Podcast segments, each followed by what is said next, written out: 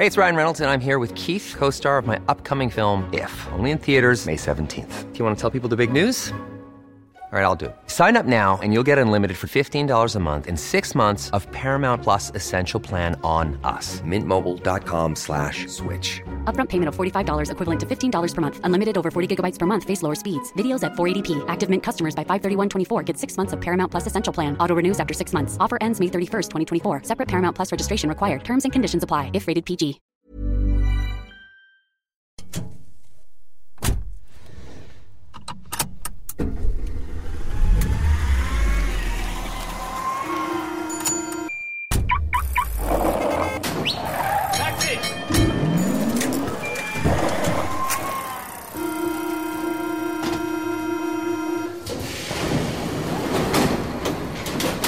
Bonjour à tous et bienvenue dans Commute, votre podcast sur la mobilité, deuxième épisode et ça fait plaisir de se retrouver ici encore pour parler de déplacement et de mobilité en tout genre. Avec moi autour de la table, j'ai le plaisir d'accueillir une nouvelle fois Chloé. Bonjour Chloé. Salut Ken, Ça va bien? Ça va hyper bien en ce jour de grève. En ce jour de crève, tout à fait, puisque tu, on est parfaitement dans le thème actuellement. Plus de transport en commun, plus de métro, plus de train, plus rien. Et pourtant, nous sommes tous réunis avec Victor. Bonjour Victor. Eh, bonjour. Comment tu expliques euh, cette grève actuelle Oh là, tu lances en des sujets très sérieux déjà. Euh, c'est la mobilisation de la RATP, euh, des agents de la RATP contre la future réforme des retraites de notre cher gouvernement. Et je ne m'exprimerai pas sur le sujet. Je pense que, enfin si, je pense que la réforme est une grosse connerie, mais bon, ça ne m'engage que Donc moi. tu soutiens la grève. Tu soutiens la Je grève soutiens les, les grévistes. très, très bien, très bien. Et d'ailleurs, ils s'y sont très bien pris parce que là, il y a quoi? Il y a 90% de suivi. c'est a- prodigieux. Il y a 10 lignes de métro en moins. Il y a quasiment plus de. R- Il y a plus de RER en heure. L'emmerdement est total. Ah, l'emmerdement est total. J'ai aucune idée de comment je vais aller au taf. non.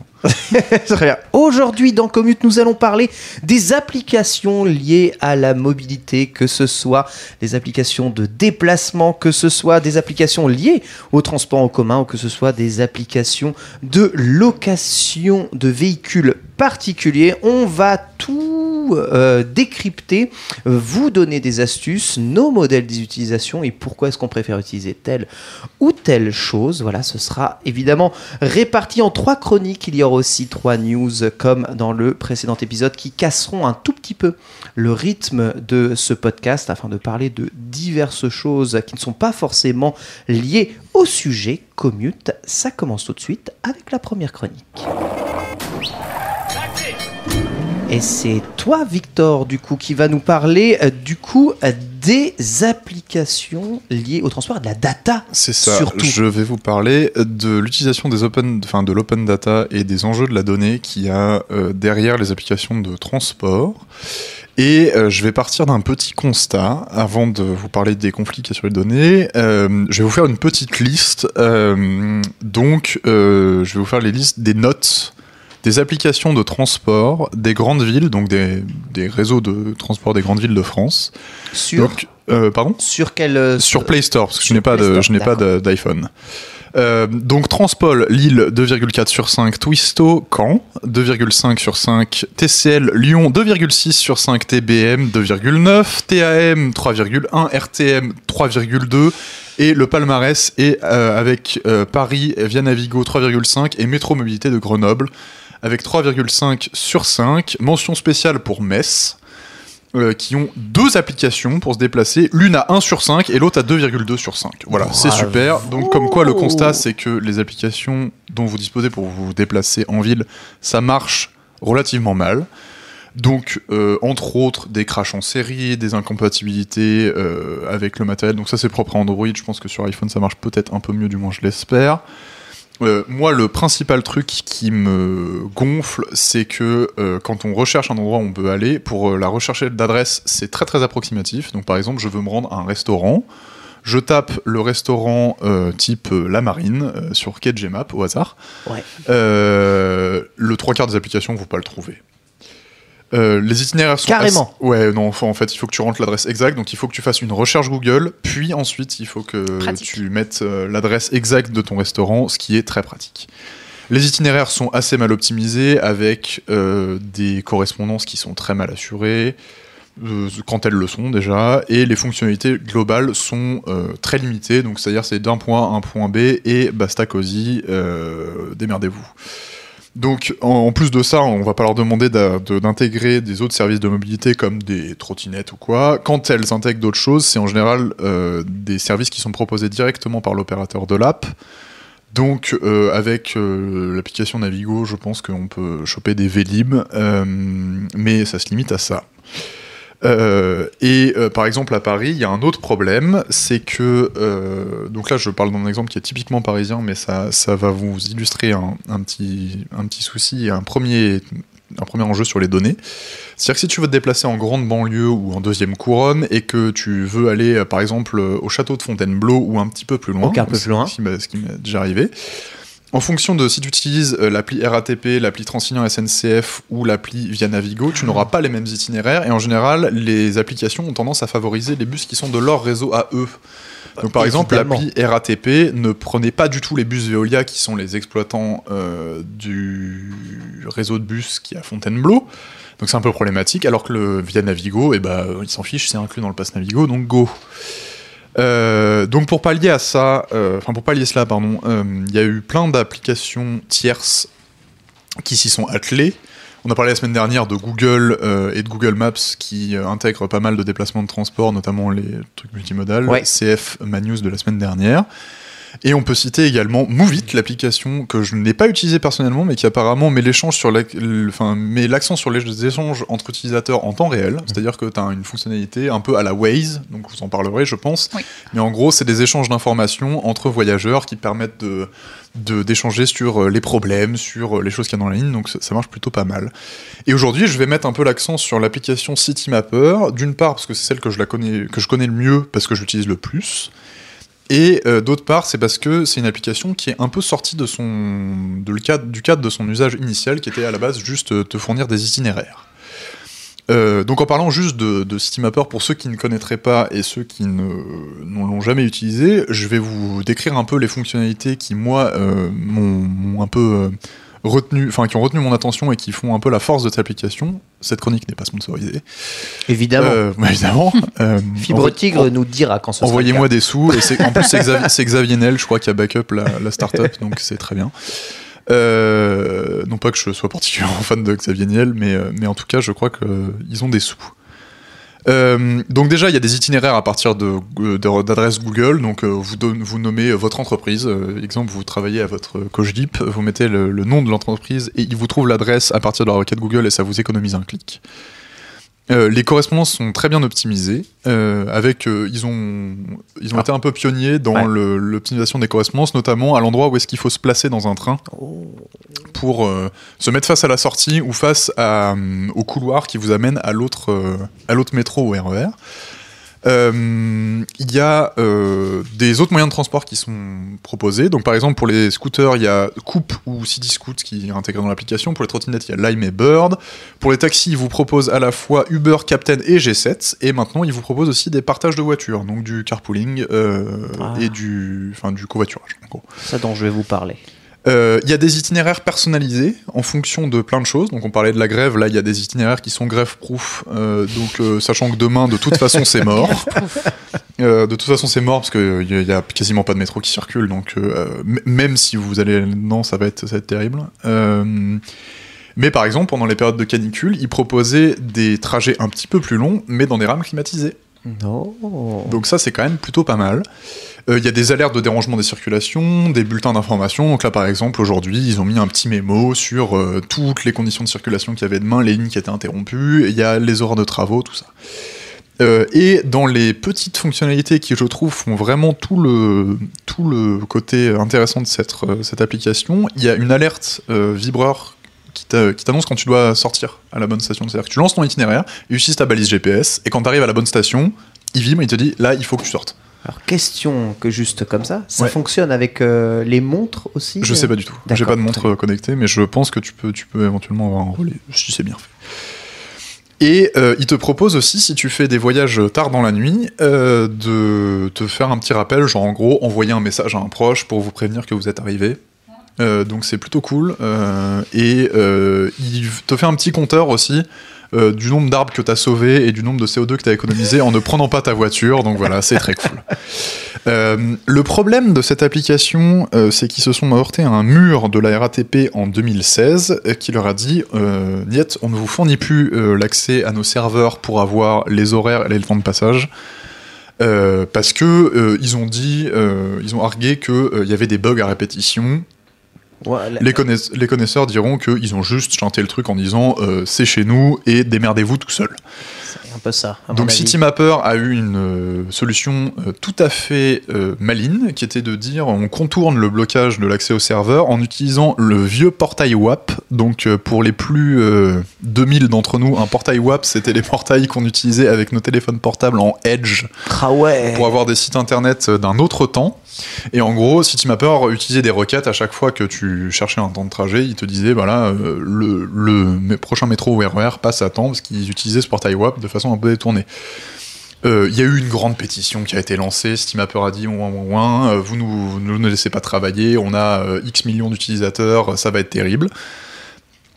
Et donc la réaction, ça a été que le STIF, donc le syndicat des transports d'Île-de-France, qui est l'autorité organisatrice, donc qui gère tous les transports en commun d'Île-de-France, a imposé en 2015, enfin et juste après ce truc-là, donc 2016, le partage des données entre opérateurs, donc la SNCF, la RATP et tous les opérateurs tiers de, d'Île-de- enfin tous les opérateurs euh, de mobilité d'Île-de-France sont obligés de dire euh, de partager leurs données, que ce soit avec des applications comme ça, ou même toi, par exemple, euh, toi, le sigiste qui m'écoute, si tu fais de la SIG, ou si tu veux faire des analyses de déplacement, ou si tu veux faire, ou tous les, les apprentis urbanistes et, euh, et modélisateurs de transport, on peut aller sur les sites, récupérer des jeux de données, les traiter, faire des trucs nous-mêmes. Je peux le faire moi aussi Ouais. Je peux aller récupérer toutes les données euh, Ouais. de la RATP, d'accord. Ouais, alors, alors, toutes les données, non.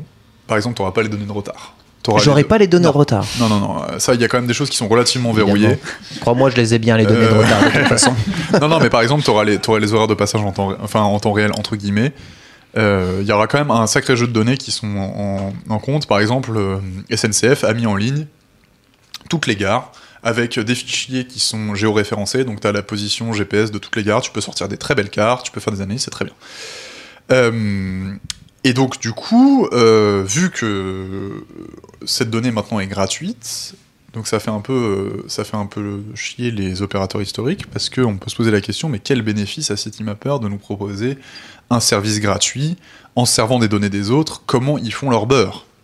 Bonne question. euh, donc déjà, ils font des choses qui sont sponsorisées, mais surtout, euh, en 2017, CityMapper, ils sont passés de l'autre côté de la barrière, donc ils n'ont pas, non, ils n'ont pas seulement fourni de l'information pour se déplacer, mais ils ont fourni des moyens de déplacement. Ils ont lancé un bus euh, à partir de leurs données, parce qu'ils ont dit, on a analysé nos données, et on n'était pas satisfait. Pas satisfait de la qualité de la donnée, pas dans le sens qu'elle était mauvaise, mais dans le sens qu'il y a des trous dans la raquette Ah ouais de déplacement, ils ont dit voilà, là on pense qu'il y a possibilité de mettre un service de bus sur cet itinéraire-là, parce qu'en fait il y a un vrai manque à cet endroit-là.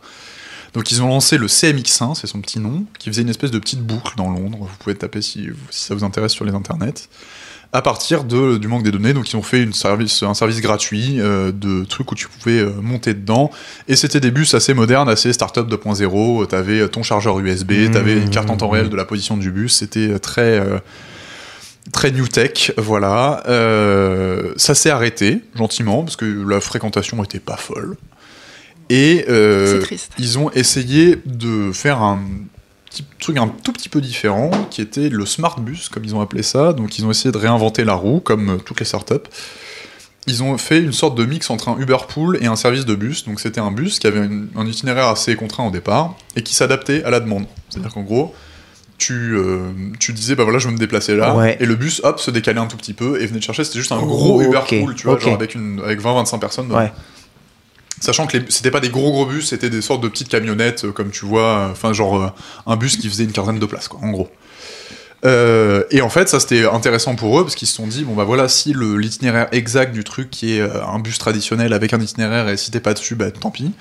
Euh, on va essayer d'optimiser notre, notre remplissage en faisant un truc qui, euh, en gros, euh, s'adapte un peu et fait un itinéraire un peu plus flexible.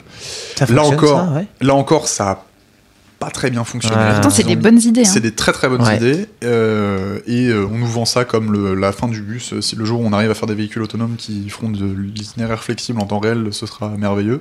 Pas pour demain, à mon avis. Euh, Ah, je pense que ce sera un sujet aussi dans Ouais, hein. ouais. Un Non, mais ça sujet. peut Les être- transports de demain, les c'est très transports important. autonomes, ça peut être, euh, Mm. et autonome, ça peut être très, très bien. Et donc, du coup, euh, ils sont repassés de l'autre côté. euh, là, pas en tant qu'opérateur vraiment exploitant de transport, mais ils ont proposé un concurrent à la Oyster Card. Donc, j'en ai parlé un peu la- la- Ouais. le mois dernier. Donc, c'est l'équivalent du, Navigo à Londres. Euh, et là, ils ont fait une alternative. Alors, je ne sais pas comment ça marche économiquement, j'ai pas réussi à tout trouver, mais en gros, pour euh, 30 pounds par semaine, ce qui est 5 de moins que la Oyster Card normale, Ok. Euh, tu as accès aux zones 1 et 2 du réseau londonien, et pour 10 pounds de plus, si tu veux, tu as accès en- au vélo illimité, D'accord. donc euh, du Vélib, mais euh, un peu privé. Euh, tu as 10 pounds de crédit de taxi, donc euh, avec les... les- Euh. Donc pour 10 pounds de plus, tu as déjà 10 pounds de crédit pour prendre un taxi. Oh, oh, Mathématiquement, moi, je m'y retrouve pas. Comment ça se passe? Non, mais Je sais moi- pas comment ils gagnent des sous Moi aussi, je, je bug beaucoup. Et tu as le droit à deux trajets en covoiturage. En Deux plus. trajets en Et sachant qu'ils en promettent encore plus, c'est-à-dire qu'ils vont dire voilà, on va intégrer des trottinettes, on va intégrer d'autres choses, euh, ils, ils font euh, plein de trucs. Je ne sais pas comment ça marche économiquement, je sais pas comment ils s'y retrouvent, mais apparemment ils font ça. Ils ont lancé ça quand Excuse-moi? Ils ont lancé ça euh, au mois de mars de cette année. D'accord, donc on peut pas savoir si ça marche encore. Et tu parles qu'à Londres, là. Euh, Ouais, je parle qu'à Londres. ouais. Ok. Parce que en fait, j'ai pas dit ça dans les points négatifs leur, de euh, Citymapper. euh, malgré toutes les fonctionnalités qu'ils ont, pour l'instant, c'est quand même limité à certaines villes. Donc il y en a beaucoup en Europe, mais euh, c'est pas disponible dans toutes les villes de France, en tout cas, par exemple. En tout cas, les, Euh, les villes sur lesquelles ils font des expérimentations, c'est souvent Ouais, Londres. et en fait, Londres, c'est parce que c'est leur euh, zone de. Enfin, c'est une start-up londonienne. Donc du coup, c'est un, peu, c'est Ok. un, peu leur, Oui, c'est un peu leur jardin, quoi. normal. Euh, donc en fait, on voit que euh, la startup, elle a d'abord euh, essayé de faire juste du, du- de la donnée classique. Ils ont essayé de passer en termes de en exploitant, et ensuite ils ont ils sont repassés du côté euh, autorité organisatrice. Enfin, pas vraiment autorité organisatrice, mais ils ont pu euh, ils- proposer un- une carte de trajet qui est concurrent à la, à la Oyster Card de- de- de- d'habitude. C'est une première. Donc c'est une première. Et euh, ça, par exemple, c'est absolument pas possible à Paris, Ah, puisque personne, euh, personne ne peut proposer un Navigo à part euh, la RATP et le STIF. Euh, et c'est aussi pour ça que euh, ils sont un peu frileux, frileux à filer leurs données, parce qu'ils ont peur que la concurrence arrive un jour, puisque euh, je crois que l'ouverture de la concurrence euh, des euh, transports parisiens, ça va arriver euh, relativement Vite. Non, pas relativement vite. Je, je crois que c'est, je j'ai plus la date en en tête exacte. Ça doit être 2020, entre 2025 et 2030. Excuse-moi, ça c'est lié à quoi du coup euh, l'ouverture à la concurrence? C'est euh, des accords qui ont été signés pour X années et on arrive à la fin Non, ou, non, euh, non, non, je pense que c'est. c'est pas euh, comme le droit d'auteur C'est des prérogatives européennes, je pense, euh, qui Ah. imposent. euh, Enfin, qui imposent. C'est tout une- un autre sujet de chronique à faire, mais en gros, Notons. les. les, les, les- les directives européennes euh, permettent la mise en concurrence de certains réseaux de villes. D'ailleurs, euh, c'est le cas dans plein de villes euh, en France. hein. C'est-à-dire qu'il y a des villes, il y a des réseaux de villes qui sont pas exploités par des opérateurs publics C'est vrai, c'est vrai. ou du moins c'est des parapublics, c'est un peu de financement public, un peu de financement privé, c'est un, opérateur un peu tiers, et ils renouvellent quand ils veulent. Par exemple, enfin, comme pour le- les Vélib, ils ont changé d'opérateur. Pour l'utilisateur, c'est normalement transparent, excepté les Vélib où ça a été vraiment une catastrophe. Euh, Je vous en reparlerai aussi. Encore un autre sujet de fois, voilà. Par Euh, exemple- Note, Ken Ouais, par, par- par exemple, dans, dans, dans, dans ma campagne, quand je veux me déplacer d'une ville à l'autre, Ouais. tous les bus qui emmènent les enfants au collège, au lycée, sont euh, des bus privés qui sont loués par les communes qui se mettent d'accord pour louer ces bus et faire des lignes chaque jour. Donc en fait, euh, là on voit que la startup justement, elle a essayé de faire quelque chose d'un peu similaire, c'est-à-dire, euh, enfin, il joue le rôle d'intégrateur de mobilité, c'est-à-dire qu'il fait une, une mobilité intégrée, c'est-à-dire que tu utilises une seule application, tu payes une seule carte et tu as plusieurs services dans qui sont intégrés dans- à un seul endroit. Et euh, je trouve ça très très intéressant pour deux choses. C'est que déjà, un, ils ont euh, dynamité l'accès à la donnée, donc du coup, ils ont rendu les choses qui plus transparentes et plus accessibles pour les utilisateurs. Et ensuite, on voit que c'est pas juste une opposition manichéenne entre l'acteur privé, le, le start-upper qui va arriver pour euh, casser tout ce qui est l'existant. Ouais. Euh, Il y a vraiment une complémentarité entre les deux, entre le côté euh, innovant et des gens qui veulent vraiment changer le, la donne pour, pour l'utilisateur. Alors à des fins économiques naturellement, mais euh, en tout cas pour l'utilisateur, pour moi, ça a, ça a changé la façon dont je me déplaçais. et Je trouve ça très bien. Et en plus de ça, on voit que euh, ça peut aussi euh, réfléchir à, enfin faire réfléchir l'acteur public à ce qu'il va faire et ce qu'il va mettre dans son dans son dans sa gironde de, de, de transport. Si par exemple demain admettons, euh, peut-être que le STIF euh, se posera euh, la question de savoir si un Navigo serait pas intéressant d'in- d'inclure des trottinettes électriques, d'inclure de l'autopartage. Euh, par exemple, il n'y a pas si longtemps, il y avait encore un service qui s'appelait Autolib à Paris. Euh, C'est vrai. RIP. C'est vrai. Et RIP. Mais, mais admettons un Navigo avec le métro, le RER, et en option, si tu veux, le Vélib, l'autolib, de l'autopartage et plein d'autres services de mobilité. Donc je trouve ça euh, très bien et je pense que euh, ça peut être vraiment, vraiment intéressant pour le commuteur. Et si euh, ma chronique se, clôturera là-dessus, si on veut tendre vers l'abandon du véhicule personnel et euh, vraiment que les gens lâchent leur bagnole pour de bon et qu'on puisse avoir des, déplacements de ville, enfin des déplacements en ville qui respectent, qui respectent l'envi- enfin qui respectent l'environnement et qui sont plus intéressantes pour tout le monde, je pense qu'il faut vraiment tendre euh, vers un, un service, service de mobilité intégré où euh, tu peux avoir un service clé en main, tu payes une taxe, enfin un, un abonnement flat tous les mois tout ce que tu veux. et t'as tout ce que tu veux. Parce qu'en fait, si tu fais pas ça, si tu fais pas un truc qui est disponible pour tout le monde, les gens lâcheront pas leur voiture. Ouais, et merci beaucoup Victor. Et j'ajouterais même sur, euh, enfin sur, sur ta conclusion que ce serait vraiment pas mal d'avoir accès à tout et peut-être pas forcément que dans un lieu précis, pouvoir euh, eh bien, se déplacer même ailleurs euh, après avoir fait un petit trajet de train entre deux villes, etc. Et euh, c'est vrai que CityMapper est très bien, mais le gros désavantage, c'est que ça ne, ça ne mappe pas évidemment toutes les villes, Ça va toutes les villes européennes. Si ça marche bien. Et moi, je rebondis sur ta chronique. euh, je pense que ça. Alors, je sais pas ce que vous en pensez. Ouais. Mais le côté très ludique de CityMapper peut jouer aussi beaucoup. Enfin, moi, c'est pour ça que j'aime beaucoup cette application. C'est qu'elle est, elle est jolie. Ouais. Il y a des petits easter eggs partout. Il y a des blagues à chaque déplacement. Ouais. Donc, on a presque envie de l'utiliser comme une application, même euh, juste pour voir ce qui s'y passe, plutôt que euh, juste un outil, en fait. Ouais, ouais, puis en plus, euh, l'interface utilisateur est hyper bien foutue. Enfin, comparé aux autres, ça, j'en ai pas parlé, mais euh, juste l'app marche très très bien. Il y a aucun crash. Il y a vraiment, c'est c'est très très facile à utiliser et ça marche très bien. Elle est un peu cliché sur les villes, parce que tu sais, ils reconnaissent Ouais. où t'es. Ouais. Et donc, ils te... et donc quand t'arrives à Paris, je crois, t'as une petite baguette et un béret. Oui, bah, C'est mignon. c'est c'est rigolo et ils font beaucoup de blagues un peu edgy. Donc euh, là, euh, en ce moment, il y a une catapulte à Macron. Il y a des fois quand tu, quand tu demandes, quand tu demandes un, quand tu demandes un, un, ton, un ton trajet, euh, un trajet sur 10, il va te proposer un truc expérimental. Donc des fois, tu as du overboard ou tu as vraiment une catapulte, ou t'envoies Macron sur ta carte pour arriver jusqu'à ton- ta destination. Il y avait la même chose avec le jetpack euh, François Hollande. Ah, nice. C'était pas mal, hein. Trop Génial. Et moi, je rebondis sur euh, ton truc, euh, Ouais. qui était de dire... euh, non, Partout. Ouais, pas, partout. Euh, En Normandie, ils ont lancé un truc qui s'appelle Atomode, euh, qui est une carte de déplacement qui prend à la fois le train et euh, les déplacements des, enfin les, les grands réseaux de bus et de déplacements urbains de la région. Donc le mois dernier, on vous parlait de l'abonnement général suisse. Là, il y a un petit peu un abonnement général en Normandie. Donc euh, pour une fois que ma région euh, fait euh, une innovation Ah. dans le monde des transports, je représente. Voilà. Bravo, la Bravo la région Normandie, c'est super. J'avais deux questions euh, du coup et deux remarques par rapport à ta chronique. La première, c'est donc tu as dit CityMapper a tenté avec l'analyse des données qu'ils ont reçues de créer justement des, enfin, de pallier au manque qu'il y aurait dans certains endroits. Et, Ouais. tu, et tu nous as dit clairement que ça a été un échec Ouais. pour eux. Donc est-ce que leur analyse de la donnée est mauvaise ou est-ce que finalement les traitements des données bah, de, ceux qui mettent les transports en commun en place sont juste euh, déjà assez bons pour que rien n'ait besoin de se greffer par-dessus. ça. Alors- Ou troisième option, c'est que les utilisateurs sont déjà habitués. Ah, et donc, du ou coup, alors- ils oui, prennent pas alors- le changement euh, tout de suite. Ouais. j'ai- pas une réponse définitive et sourcée. Euh, moi, je pense qu'il y a deux, deux axes principaux. C'est que, déjà, je pense que tu as raison sur le fait que euh, les opérateurs historiques euh, connaissent déjà bien leurs données. Je pense que c'est. Euh, Ouais. J'en veux, la, le- la refonte de toutes les, bus, de toutes les lignes de bus de Paris d'il y a pas longtemps. Donc là, je pense qu'ils ont vraiment adapté en fonction des nouveaux besoins et des nouveaux, enfin, des nouveaux itinéraires et des routes qui sont, euh, enfin, qui ont, qui ont changé. Euh, et autre chose, c'est que je pense que euh, là, c'était relativement transparent, c'est-à-dire que tout le monde pouvait monter dedans.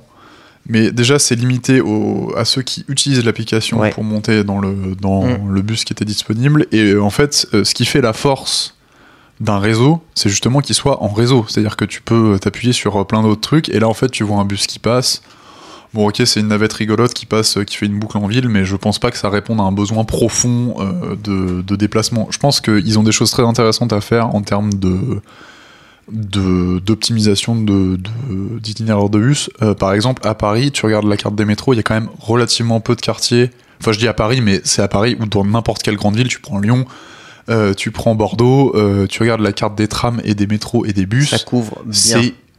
Enfin, vraiment, c'est, on a un réseau de transport en commun qui est d'une grande qualité. Mais, enfin, moi j'ai souvent, souvent tendance à, à dire, parce que je compare beaucoup aux autres villes du monde dans lesquelles je peux me déplacer, c'est beau, mais c'est trop. Chez nous. On dessert trop de stations de métro. On Mais comment ça dessert peut être trop Mais ah, il tu y a- veux dire que tu perds en vitesse Oui, euh, exactement. Il y a Ah. beaucoup trop d'arrêts entre les stations. Il Oui, a- mais à Paris, on est une toute petite ville. Alors, Mais on justement, arrête de parler de Paris, mais toute plus. petite ville, donc du Encore coup, c'est plus. pas gênant. Non, mais encore plus. Non, mais même quand tu vas à Lyon, tu as des lignes de métro, mais tu as des lignes de tram qui ouais, desservent alors, aussi je- beaucoup de trucs. Je, je pense, je pense que avec des arrêts qui sont parfois, Ouais. enfin, d'un arrêt à l'autre, visibles à œil nu. Enfin, je, je- je sais tu que dis des ça parce que toi aussi, euh, t'as deux jambes qui marchent plutôt bien. Pour une personne âgée ou pour euh, des Bien personnes sûr. qui sont en situation de handicap, franchement, ils bénissent le fait qu'on ait des, des réseaux qui soient maillés de façon aussi dense. Bien sûr, après, enfin, les personnes en situation de handicap vont avoir beaucoup de mal à prendre le métro. hein. Oui, je oui, peux non, mais bien sûr. À Paris, c'est, à Paris, t'assurer c'est une catastrophe. C'est Paris, c'est une très compliqué. Ça aussi, on, on pourra, on pourra en parler. Mais euh, je t'assure, bah, ça entretient aussi un tout petit peu de, de marché. Oui, il y a oui, beaucoup oui, de non, pays dans le monde, des pays beaucoup plus gigantesques, Ouais. où il n'y a pas autant d'arrêts Non, mais en fait, sur les le- lignes de métro, le- tu vois. Alors attends, je vérifie en temps réel, mais par exemple, l'interstation à Paris de métro, je crois que c'est de l'ordre de, du- de 500 mètres, quelque chose comme ça. C'est un demi- 500 mètres. Bah ouais, moi, je vois pas le problème, je trouve Et, ça euh, génial. et- Ah non, ouais mais, non, Ouais. mais je t'assure que par exemple à Moscou, euh, je crois que c'est plus d'un kilomètre. Ouais. Euh, et c'est l'enfer. Enfin parce qu'en fait tu te rends Ah pas ouais compte, tu te rends pas compte parce que tu sais t'as l'effet euh, juste sur ta ligne, mais en fait vu que tu croises toutes les lignes de métro, tu augmentes le pas de ta grille. Pardon, excuse-moi. Euh, et ça dessert vraiment très très rapidement ton, ton Mais alors moi, j'ai peut-être la solution. Parce que j'ai vécu ça à Londres, justement, c'est là où j'ai utilisé Steamapper pour la première fois, parce que j'ai beaucoup utilisé les bus et que si t'as pas une application, c'est un peu euh, un labyrinthe sans, Ouais, sans fond, ouais. quoi. Et, euh, et Londres, j'ai l'impression, comment t'appelles ça, l'intersection? L'interstation. L'interstation J'ai l'impression que c'est plus grand qu'à Paris, mais du coup, vu qu'il y a un maillage bus-métro qui se complète beaucoup, notamment Ouais. grâce à des applications comme Steamapper, Oui, là, on s'y retrouve. Alors qu'à Paris, ce qu'on disait la dernière fois, je crois, c'est que tu peux pas prendre ton ticket de métro pour un, ça, pour un un bus. bus. Donc, du ça, coup, je, ça, je, euh, comprends, je comprends pas. du coup, c'est beaucoup vraiment, plus compliqué. vraiment, c'est un- truc qui m'échappe. Je comprends pas pourquoi. Ouais, aucune D'autant plus que à, à Londres, si je dis pas de bêtises, c'est la RATP qui gère les bus aussi. Une partie. Une partie. Ouais. D'accord. Je, je crois, hein, je, peux, je peux me tromper. mais Et me pourtant, tout fonctionne avec l'Oyster, quoi. Oui, oui, oui, non, mais c'est pas. En fait, euh, mais à Paris, c'est pareil avec ton Navigo. C'est juste que le ticket euh, à Paris, je ne sais pas pourquoi, c'est un déplacement. C'est-à-dire que Mm. t'as as le droit à ta correspondance. Alors Ouais. dans plein de villes de France, ton ticket, c'est une heure. Ouais. Et je trouverais ça logique. Enfin, je veux dire, Mm. tu, tu payes. En plus, enfin, là, c'est presque 2 euros, c'est 1,90€. Euh, 1,90€ quand tu dois faire 5 stations de métro, euh, ça fait mal, quoi. J'avoue. En tout cas, Citymapper, c'est vraiment génial. Surtout à l'étranger, là où on connaît bien entendu beaucoup moins bien le, réseau. Alors, bien sûr, c'est souvent dans les grandes villes. Mais pour voyager pas mal à Tokyo, je vous assure que Citymapper à Tokyo, c'est tout simplement, enfin c'est c'est le, c'est le saint graal, vraiment, vraiment. Pour tout ce qui est type de déplacement et euh, optimisation de tes temps de trajet, c'est vraiment assez fou. Et tu vas avoir tes vraies indications dans la langue locale, notamment de, euh, eh bien, retard, euh, bouchon, immense trafic. Avoir beaucoup de conseils pour euh, te désengorger un peu tout ça. Mm. Bon, là-bas, les métros sont tous climatisés, donc il n'y a pas vraiment besoin de choisir la rame. Mais, mais Oui, oui. Alors, juste pour précision, parce que j'ai Ouais, retrouvé, le, chi- retrouvé le chiffre là, il y a 302 stations de métro à Paris, la distance moyenne entre les stations elle est de 570 mètres, et le temps moyen entre les stations c'est 1 minute 30. ça- ça- ça- enfin, Mais c'est quand même pas mal, je, tu vois, je- j'ai pas- enfin, je vais peut-être faire mon vieux réac, mais Ah je, oui. trouve, je trouve que c'est beaucoup. Enfin, c'est c'est trop. c'est je Après, trop non, mais après à Paris, tu vois, tu imagines, tu fermes, 500 tu fermes deux stations, pied, ça, ça, fait un kilomètre quoi. Un kilomètre, ça fait, ça commence à faire un bout quoi. Moi, j'ai Ah oui, découvert New justement, York. ça, du coup, euh, ça justifie de prendre le métro. Est-ce que vous êtes déjà allé à New York? Ouais, il y a des, il y a des régimes de métro qui sont semi-directs, c'est ça? Non, mais c'est surtout que tu marches beaucoup. Bah Ah oui, oui, oui. non, C'est insupportable. Ouais, ouais. Non, mais alors, Attends, on- toi tu parles aussi parce que t'es un Parisien et que tu travailles dans, dans Paris, Je ne mais suis pas euh, parisien ouais, et je ne travaille pas dans Paris. Mais pour les touristes, C'est génial. Est-ce qu'on n'est pas réputé pour notre métro qui permet justement d'aller partout dans Paris Et qu'il y a une odeur si particulière de- d'urine de, de- et de toilettes de boîte à 4h du matin. C'est vrai. Je laisserai le forum de qualité juger, juger de la réputation touristique de la ville parisienne. En tout cas, mais euh, oui, peut-être, à force, euh, t'as sûrement raison, Chloé. En tout cas, voilà, City Mapper, merci, euh, mon très cher Victor, très utile. J'ai appris beaucoup de choses sur ce qui était possible de faire avec cette application. On va enchaîner avec la première news et c'est Chloé qui va nous parler de tout ça. Je vais vous parler de Véligo. Est-ce que vous avez entendu parler de ça? Putain, c'est Vélib et euh, Let It Go? Non, je sais pas. C'est pas les, par- c'est pas les parkings de vélo euh, aux abords des stations parisiennes? Alors, ça en fait partie. Véligo, c'est un nouveau service qui vient de sortir là de vélo électrique en Ile-de-France à la location longue durée.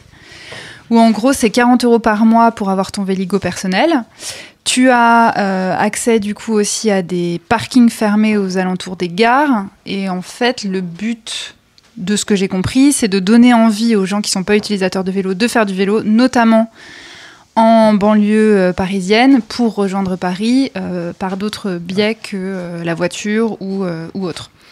Et je trouve que le système sur le papier est assez chouette. Euh, c'est du vélo électrique, donc c'est quand même plus facile d'accès pour les gens qui n'ont pas l'habitude. C'est 40 euros, dont 50% peuvent être remboursés par l'employeur. Ah, ça marche. Ouais, ça marche dessus. Et Alors, euh, peuvent, c'est pas. euh, je crois que c'est pas une obligation alors que ta carte de transport ça l'est. ah, ok, je savais pas. Je crois que c'est à la discrétion de l'employeur. mais Tu vas pouvoir faire des économies. Et le seul truc, c'est que du coup, euh, même si c'est de la location, tu es responsable de ton vélo. Donc si tu te le fais voler, tu dois rembourser 1200 euros. Mais ce qui est pas très cher par rapport à un prix d'un vélo électrique au C'est vrai, final. c'est vrai. Euh, Donc il faut juste que tu fasses attention, bah, comme C'est si tu avais vrai. un vélo, tu fais attention C'est à ton vrai, c'est vélo. Quoi. Je sais pas quel est le prix moyen d'un vélo électrique, c'est mais, c'est- c'est les, bas- c'est les bas de gamme, hein, mille- Bah 1200 euros. Ouais, ouais. Oui, Franchement, c'est ouais. les entrées de gamme des 400 Oui, oui. 200 balles. Et tu peux louer, euh, en plus de ton vélo, un casque, un casque enfant, un siège enfant. euh, et voilà, je crois que c'est à peu près tout. Donc je trouve que l'initiative est chouette. Pourtant, je... ça vient pas de Anne Hidalgo. Donc euh, moi qui suis fan ultime, là, c'est sa concurrente Valérie Pécresse qui a lancé ça. Et j'aime bien l'idée.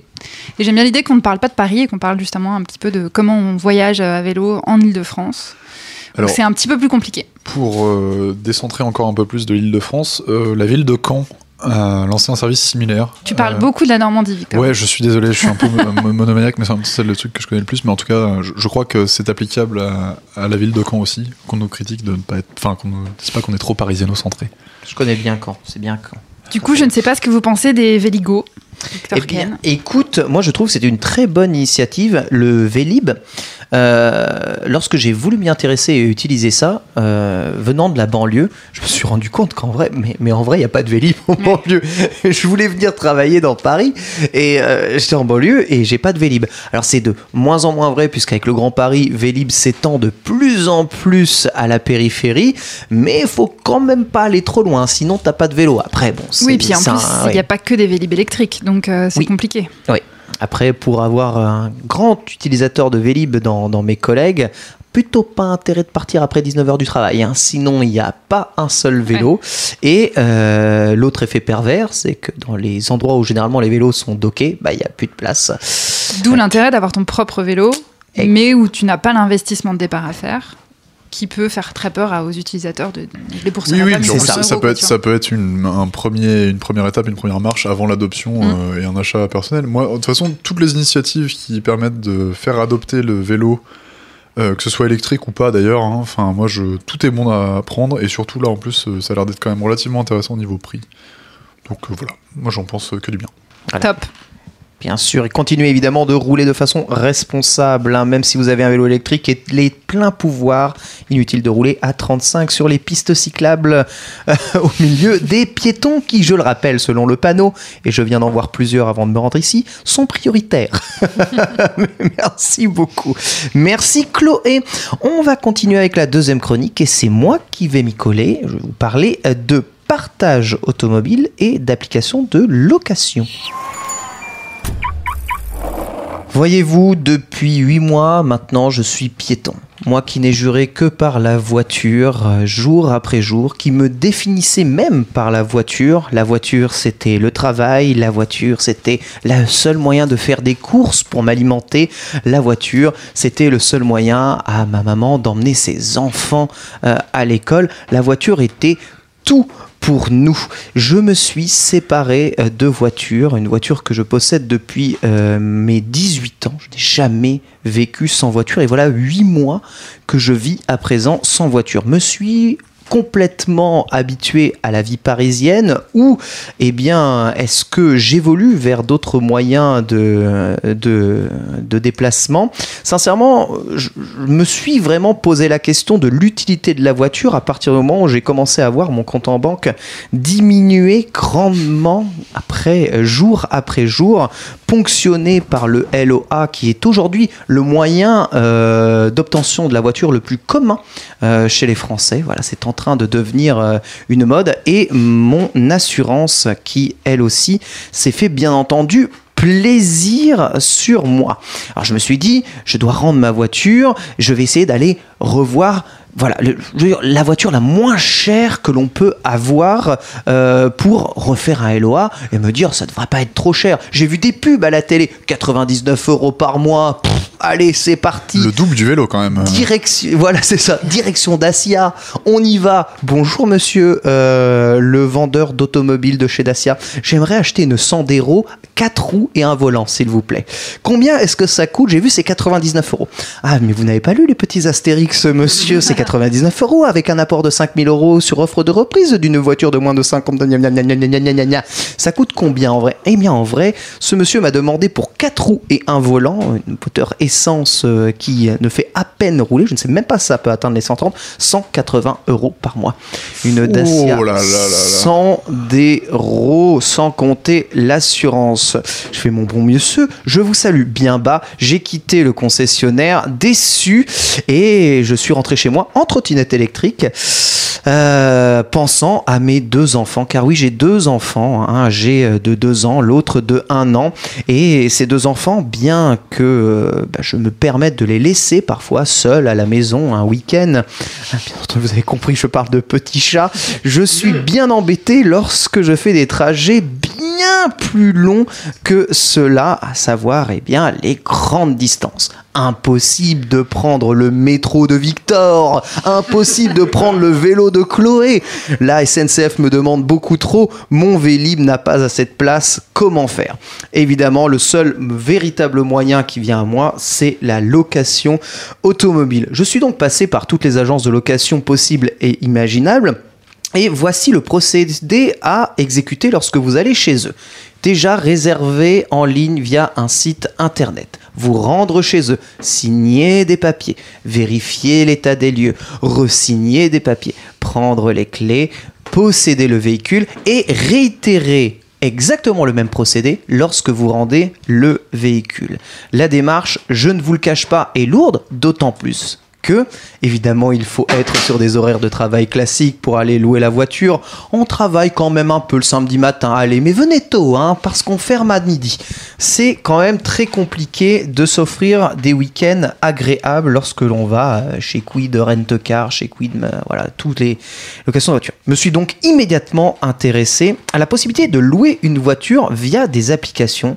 Et là, mon monde s'est ouvert et une autre perspective, une autre vision de l'automobile s'est ouverte à, moi. En effet, sachez-le, aujourd'hui, beaucoup de véhicules et d'automobilistes rendent leur voiture totalement en partage aux autres. En effet, il est possible, via des applications telles que WeCar, telles que Drivey, de d'utiliser la voiture de monsieur et madame tout le monde inscrit sur le site comme un appartement en Airbnb. La voiture est utilisable à partir du moment où son propriétaire la met en voilà, disposition. Ainsi, juste à côté de mon travail, mon très cher Jacques-Édouard me prête son cache-caille pour 98 euros par jour. Merci Jean-Édouard. Un peu cher ton cache-caille, je n'en ai pas besoin. C'est pas grave. Stéphanie a une Dacia Sandero que je voulais acheter en LOA Valois, 35 euros par jour. Ah, mais du coup, si tu fais une location quotidienne, euh, ça fait cher quand même. Évidemment, si tu utilises tous les jours, mais bien que les Français passent 7h15 dans leur voiture par semaine en moyenne, en vérité, peu euh, de gens utilisent la voiture si, euh, si souvent. Euh, la voiture est souvent laissée au garage et c'est vrai que dans mon utilisation, à part quelques trajets en Paris pour euh, faire des sorties, et à chaque fois je m'en mords les doigts parce que ça me coûte 40 euros de parking, ou euh, finalement des trajets le week-end qui sont plutôt ponctuels, la voiture dort dans un parking, ne sert à rien et me coûte de l'argent. Comprendre coup tous ces utilisateurs qui mettent leur voiture en partage afin que la voiture qui leur coûte de l'argent leur rapporte de l'argent. Du génie 88 euros par jour, 4 locations, j'ai remboursé mon LOA. Que faire? Est-ce que je reloue une voiture et j'utilise ce genre de système-là? Ou est-ce que finalement j'utilise évidemment les voitures des autres? Eh bien, j'ai opté pour utiliser les voitures des autres et j'ai testé moi-même du coup les services. Alors c'était Wicar, pas Drivey, hein, qui euh, louait du coup les voitures à la journée et forcé de constater que c'est plutôt très très facile. L'application te permet de louer la voiture très vite. Euh, Il y a évidemment des conditions avec des astérix absolument partout. Évidemment, il faut faire l'état des lieux de la voiture, mais globalement, tu te retrouves soit avec les clés, soit avec une ouverture qui est plus ou moins automatique, et tu repars avec la voiture très rapidement, beaucoup plus rapidement que si tu étais passé en agence euh, de location autre service qui peut mettre à votre disposition des voitures, et ce coup-ci pour une utilisation bien plus locale. Vous savez, quand je vous parlais d'aller déposer les enfants ou d'aller faire vos courses, souvent vous avez besoin d'une voiture, en fait pas pour une journée, une heure, deux heures, ça suffit. Louer à l'heure une voiture, aujourd'hui, c'est possible. Des services comme Ubeco vous euh, proposent des voitures en free floating utilisables à l'heure. Très très bien le VRP. euh, franchement, c'est incroyable. Je, j'achète, j'achète. Prends ma carte bleue. C'est franchement c'est vraiment formidable et les voitures sont laissées du coup dans des lieux évidemment qui ne sont pas des euh, comment qui ne sont pas des trottoirs. Piétons- Contrairement aux trottinettes. Les piétons sont exactement et vous pouvez prendre votre voiture et utiliser cette voiture. J'irai un peu plus loin du coup dans tous ces services là parce que sincèrement et on en parlait beaucoup avec mon collègue Lamua euh, sincèrement utiliser ou faire utiliser votre voiture lorsque celle-ci n'est pas utilisée, c'est aussi, bon bien que la voiture ça utilise de l'essence, ouais, ça consomme tout ça, c'est aussi un moyen quand même de rentabiliser réellement des déplacements et de rentabiliser réellement une voiture et son achat. Et ça peut vraiment drastiquement faire diminuer le nombre de voitures euh, qu'il y a euh, eh bien, dans nos villes ou même en tout cas ailleurs. J'ai découvert réellement mon Saint Graal à l'apparition de l'application Virtuo, encore une start-up montée de nulle part, qui propose tout simplement de louer des voitures. C'est vraiment rent-car, etc. Six, la même chose. De louer des voitures via une application pure et dure. Aucun rapport à l'humain. Je ne croiserai aucune personne, aucun être humain. L'état des lieux se fera via quelques photos de mon téléphone que j'envoie directement dans l'application. Je réserve depuis mon téléphone des locations qui vont de 1 à 2 jours et je ne peux louer, du coup avec ce service, que des Mercedes, dernier cri. Donc des voitures plutôt premium qui coûteraient une fortune à louer euh, dans des agences de location euh, habituelles pour un prix vraiment défiant toute concurrence, 70 euros la journée, 80 euros la journée euh, si c'est fort taux de fréquentation. Dis c'est pas possible, une Mercedes dernier cri pour 90 euros la journée, mais ils ont fumé. Comment est-ce que ça peut fonctionner? J'ai donc moi-même testé ce, ce service et je dois bien vous avouer que c'est prodigieux. hein. À deux pas de chez moi, dans un parking à Levallois, je descends, je vois la voiture que j'ai réservée, je fais deux trois photos de l'état des lieux, mon téléphone ouvre la voiture via Bluetooth et me sert de clé pour utiliser le véhicule. Et en quelques, vraiment quelques secondes, je repars avec un véhicule flambant neuf pour me faire un week-end qui ne me coûtera que quoi les 180 euros de location et euh, eh bien euh, l'essence et le péage évidemment euh, qui sont obligatoires. Oui mais voilà, Virtuo que j'ai du coup contacté pour le bien de cette chronique et j'aurais demandé bah, écoutez je comprends pas pourquoi c'est quand même aussi peu cher avec vos concurrents c'est c'est deux fois deux, deux fois le prix bon bah écoutez c'est très simple Aujourd'hui, nous utilisons un parc de véhicules neufs, évidemment en partenariat avec, euh, avec voilà, ce soit Mercedes, soit chez, chez Fiat, ils ont des, des 500, des trucs comme ça. Mais nous avons un parc de véhicules autonome, donc avec les derniers équipements technologiques dedans, donc la conduite autonome, les reconnaissances de ligne, etc. Et ce qui m'expliquait, c'est que tous ces systèmes dernier cri font drastiquement baisser leur coût en assurance. Puisque d'un point de vue des assurances, eh bien, ces voitures ont statistiquement moins d'accidents ou moins de risques d'accidents que les autres véhicules. Ainsi, grâce eh bien, à tout ce qu'ils peuvent économiser en assurance, et il y a des petites options si tu veux prendre 5, tu peux payer 5 euros de plus si ta jante est un peu rayée, si ton pneu a crevé, hop, ça sera pris en compte. Tu peux payer euh, 20 euros de plus si tu as vraiment un crash, c'est toi le responsable, c'est pas grave. Tu vois, c'est eux qui prendront en compte, tu n'auras rien à payer en plus Ah ouais, donc par ils ont rapport à ça. intégré le truc. euh, Ils ont intégré un service d'assurance en plus par-dessus. Et ils sont méga rentables grâce à la technologie. Et grâce aux avancées technologiques et grâce au parc de voitures hyper qui intéressant. mettent à disposition. Tu te retrouves donc avec une voiture flambant neuve, dernier cri, qui te fait du coup tes trajets Paris-Lille, Paris-3, Paris-Caen. Voilà, toute seule, voilà, tu appuies sur un bouton, tu laisses l'autopilote et tu t'occupes de tes chats et, et de madame. J'utilise Attends, du coup, et du maintenant coup- beaucoup de services. Et du coup, ils t'incitent à le faire. Euh, C'est-à-dire que tu, ils te disent, voilà, si on, vous prenez votre mon, Ouais. truc, ils te disent, euh, utilisez l'autopilote euh, et conduisez le moins possible. Non, pas du tout, pas du tout. Ah, et de toute façon, la, la voiture, enfin, je rappelle, l'autopilote, c'est qu'une aide à la conduite. Ah oui, d'accord. C'est pas en mode conduite autonome Tesla, c'est juste de dire, t'as plein d'assistances qui Mm. permettent de diminuer Même aujourd'hui, même aujourd'hui chez Tesla, il n'y a pas de conduite autonome. Oui, oui. On est uniquement toujours qu'au level 2 d'autonomie. Le level 3 ne peut, peut, peut fonctionner, mais n'est pas autorisé par les lois actuellement de déplacement. C'est qu'est-ce que c'est quoi le level 3 Ouais, on- d'autonomie on fera C'est une- tu rentres un, un- un point dans le GPS et la voiture fait tout toute seule. Tu vois, t'as vraiment Je pas besoin de faire ça. Mais enfin, on refera une chronique sur les, les, Exactement. les- les niveaux d'autonomie. On est au huitième sujet d'idée euh, Ouais. de Future Chronique. Ah bah vous Pour la saison pour 75 de Commute Là, en, en 2021. gros, c'est un régulateur adaptatif avec contrôle de trajectoire. Voilà. En gros, voilà ce que c'est euh, la conduite entre En toute guillemets simplicité. autonome. Mais crois-moi, sur l'autoroute, c'est absolument formidable. Et je peux enfin emmener mes deux enfants euh, et, euh, et madame en week-end pour, sincèrement, à deux, une somme relativement modeste. J'ajoute même que si vous voulez optimiser vos temps de trajet, vous pouvez faire de la location et du blablacar afin de remplir la voiture qui peut comporter 4 places de personnes qui euh, vous atténueront le prix euh, même de votre location.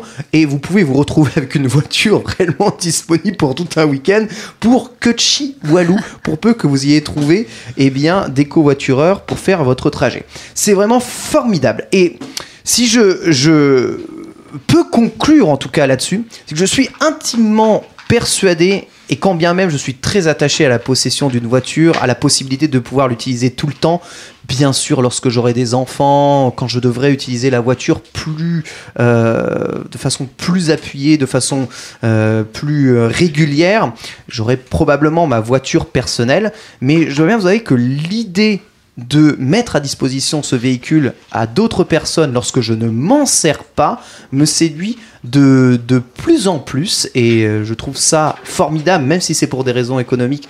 Les gens qui, qui font ça c'est souvent beaucoup moins cher que des agences de location beaucoup moins contraignant puisque un simple smartphone peut vous faire tout ça et euh, sincèrement oui ça, ça peut aussi faire un peu de bien de bien à nos villes et désengorger grandement le trafic imaginez une ville sincèrement où enfin les, les voitures seraient tout le temps utilisées par tout le monde dès que eh bien, une voiture est non utilisée, elle est réutilisée par quelqu'un qui fait du coup le trajet qui lui est utile. Euh, Et qui s'appelle Rio Autolib. et qui s'appelle et oui, et qui s'appelle Orio Autolib. Ouais, Ceci pourrait fonctionner. Bah, le, le véritable problème d'Autolib, c'est que c'était le Love Hotel parisien le moins cher, euh, c'est crade. Et que du coup, et que du coup, oui, c'est sûr, c'est un peu, c'est un peu compliqué. Ah, si tu veux que ta Mercedes en location sente la clope et soit, soit dégueulasse, euh, c'était l'autolib quoi. Enfin, en vrai, le, le truc, c'est que, enfin, je sais pas si c'est votre cas, mais lorsque vous louez un Airbnb, est-ce que vous faites vraiment la chouille dans le Airbnb et vous avez envie de, de tout foutre en l'air à l'intérieur du, à l'intérieur de, de la maison? Bah, euh, moi non, mais Non. parce que je suis bien élevée, mais Ouais. euh, oui. Il y a plein de gens Certains, tu euh, penses? ouais, Ah ouais, qui ouais, non, mais récupèrent leur appart Moi, dans moi, des- moi, je suis, je suis, je suis un gars civilisé, je, je le ferai pas. Mais euh, non, par contre, ce que je peux te dire, c'est que moi, je suis un, un, un conducteur euh, raisonnable Ouais. avec ma voiture. Tu me files une voiture de location, je te la fume. Genre, Vraiment ah ouais. Même si elle appartient à un particulier que t'as que t'as Non, que non, t'as non, non, non, rencontré non, là. non, non. Si, Mais si c'est un, parti, si c'est un particulier, exactement si ce c'est un que je particulier, non, je le ferai pas. C'est Mais tu, exactement pro- tu, ce pro- que je te tu me dis. files, tu me files une, une, euh, mais- mais- allez, une C1 de, Ouais. de Hertz. Ouais. Parle Je bien te des la cerfs. mets à l'équerre, mais Parle vraiment bien des cerfs. Mais attends, mais je comprends. Et attends, Victor, explique-moi. C'est-à-dire ah, mais je pars en, je pars en fond de première à tous les feux rouges Mais- juste pour rire. Quel enfer. Mais c'est Ah, horrible mais oui, c'est Mais horrible. sortez cette personne de Quel cette enfer. pièce Mais, Je mais loue pas bien. beaucoup de voitures. Non, mais c'est pas. Victor est un peu mon patient zéro parce que ce qui met en évidence, c'est que la voiture d'un autre, donc d'un particulier, tu vas avoir Oui, non, mais moins tendance à vouloir la vriller qu'une voiture de clair. location. Clair. Et en vrai, le problème de l'autolibre, c'est que les voitures n'appartiennent à personne. Là, tu vas louer des voitures qui appartiennent à quelqu'un réellement. Et je ne sais pas pourquoi, mais même si t'es l'homme le plus mal élevé du monde, comme ça appartient à quelqu'un, que t'as vu son visage, oh il est trop mignon sur la photo du site là, Oui, non, t'as mais parce pas que là- envie de lui vriller sa voiture. Là, ce que tu disais, c'est que t'avais pas de contact humain. Donc, du coup, ça, ça déshumanise un peu. quand même la le photo truc. du mec, tu sais que ça appartient à quelqu'un, tu sais que c'est pas une voiture de location lambda, lambda quand même. Bref, moi après c'est peut-être moi et ma vision du monde, euh, voilà, qui Non, mais- pense que les gens sont bons et les gens sont bien, mais n'empêche que la voiture à la demande via des particuliers, c'est bien. Et je terminerai du coup ma chronique là-dessus.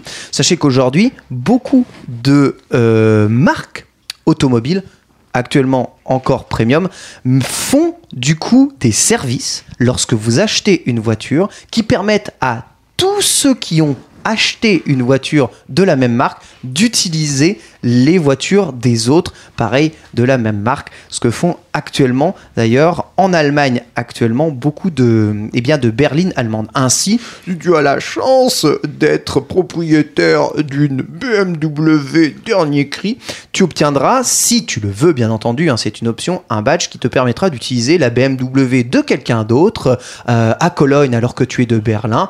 Voilà, qui euh, eh bien, a mis l'option possible. Bien sûr, tu vas récupérer d'ailleurs un peu d'argent par rapport à ça, mais euh, voilà, ce monsieur qui t'a mis la voiture à disposition pourra lui aussi utiliser peut-être ta voiture lorsqu'il sera à Berlin, etc. Ce qui est, ma foi, fort pratique. Voilà. Merci Alors, beaucoup. Moi, j'ai plein de questions. Ah, Ah, moi, moi, j'ai plein de remarques complémentaires. Ah. aussi. Vas-y, je te laisse le. D'abord, la question écolo. oui. Est-ce que ça incite pas à renouveler le parc de voitures en location plus souvent? Oui, alors ça, euh, les parcs de voitures de location, de toute façon, sont quand même assez renouvelés tous les trois ans avec les nouveaux modèles. Donc, Ce qui est qu'il- peu quand même quoi- euh, de vie de Alors, voiture. Aujourd'hui, même les, même, les, même les gens qui achètent des voitures en LOA vont renouveler leur voiture tous les trois ans. Mais est-ce ouais. que c'est pas un souci? Ah bah ça, Je- je... te dis pas. En tout cas, ça fait le, le beau jour de notre économie puisque les, les occasions, euh, les voitures d'occasion, euh, comment, à court terme, euh, se vendent comme des petits pains. Mm. Et d'ailleurs, bah, les, les- les- les entreprises qui vendent des voitures se resucrent sur les ventes d'occasion, là où ils se sont sucrés sur ton dos sur le LOA. Crois-moi, ils sont bien. hein. Tout le monde s'y Je retrouve. vous spoil, peu importe euh, comment tu retournes le problème de l'utilisation de la voiture, peu importe comment tu l'utilises, ce n'est, enfin, la voiture propre n'existe pas. Non, mais la, la voiture qui dure longtemps et que du coup, euh, qui est amortie, euh, son bilan carbone est amorti sur 15 ans, sera toujours plus intéressante qu'une voiture renouvelée- neuve renouvelée tous les 3 ans. Ça, ça, Ou je sais pas, ou le calcul est pas bon, je sais pas. Après, bah, je te ferai une autre chronique Ouais. sur l'analyse de cycle de vie. Aïe, aïe, aïe. De euh, chroniques en mais- vue, hein. Mais, mais pas, pas, pas, pas forcément. Il y a en fait. tellement de choses qui rentrent en jeu, étant donné que plus tu achètes une voiture récente, souvent moins elle a une empreinte carbone non, non, non, non, non. élevée. Faisons une chronique là-dessus aussi. J'ai lu un article très intéressant là-dessus.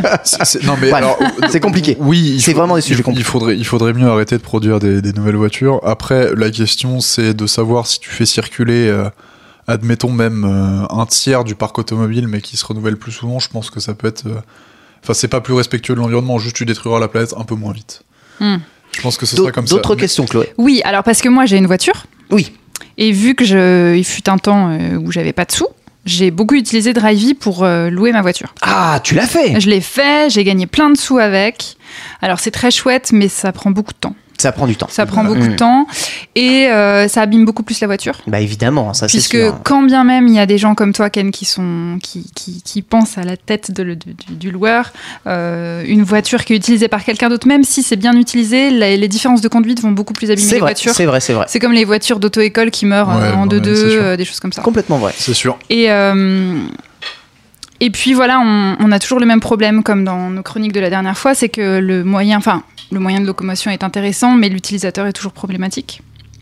J'ai un utilisateur de, mon, de ma voiture une fois qui s'appelait Lamua, je crois, et euh, qui a oublié d'éteindre la, la lumière.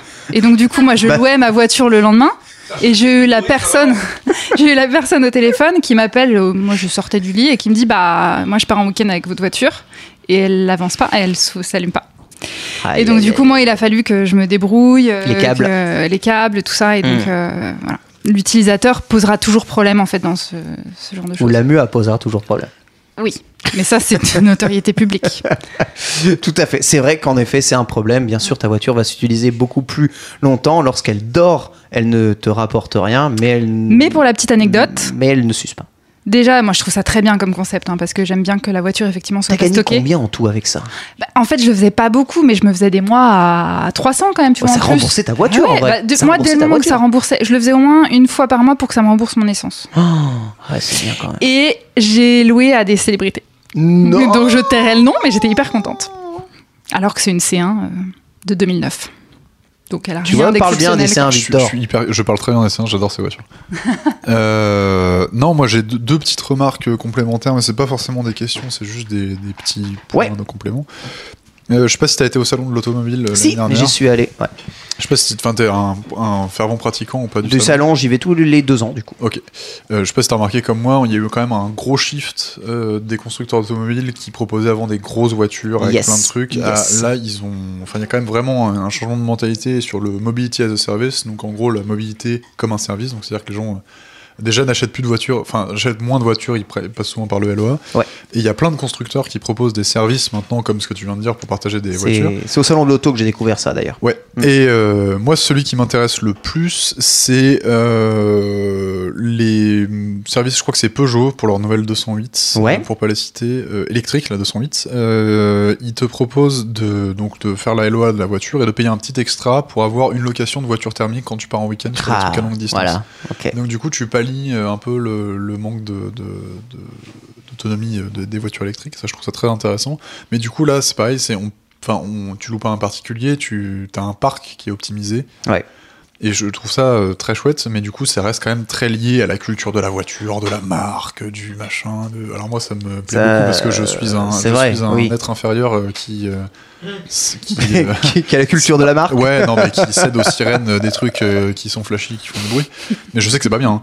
Euh, dissonance cognitive, bonjour. Euh, et hum, le deuxième point que je voulais soulever, euh, c'était que ce truc-là existe depuis très longtemps. Ça s'appelle les automobiles clubs. Sauf qu'avant, c'était un Ah, truc de gros riches qui se prêtaient vrai, ses Ferrari. C'est vrai, c'est vrai, c'est tellement vrai. Euh, donc euh, pour les, les moins euh, connaisseurs d'entre d'entre nous, enfin de, de nos auditeurs, les automobiles clubs, c'est une sorte de truc où tu vas garer ta voiture, qui est en général une exception, enfin une voiture de collection qui coûte très très cher.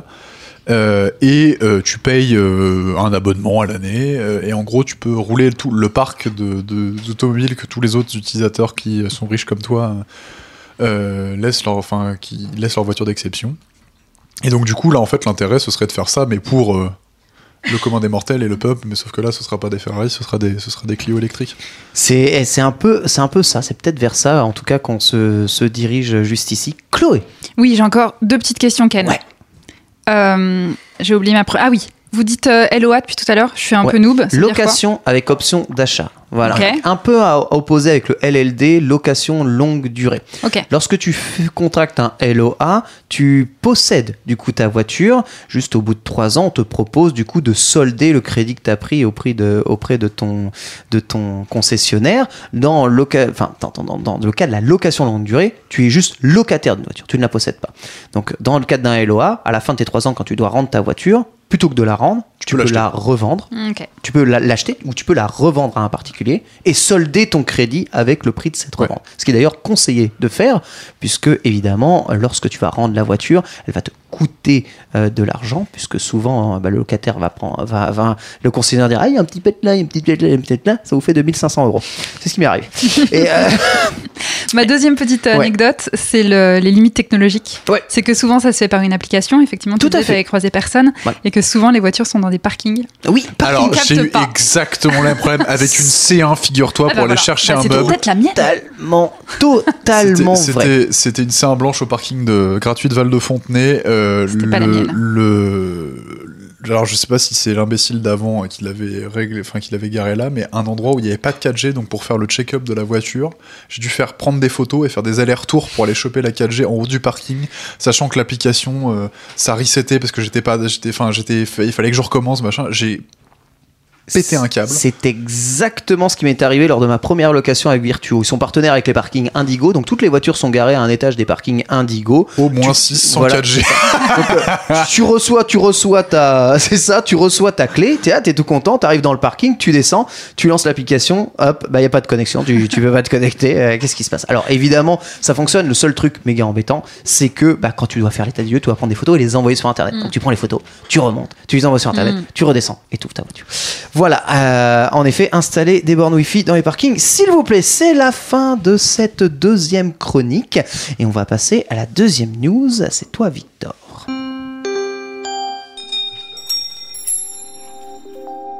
Eh ben, je vais vous parler euh, via Navigo, mais pas du tout de l'application.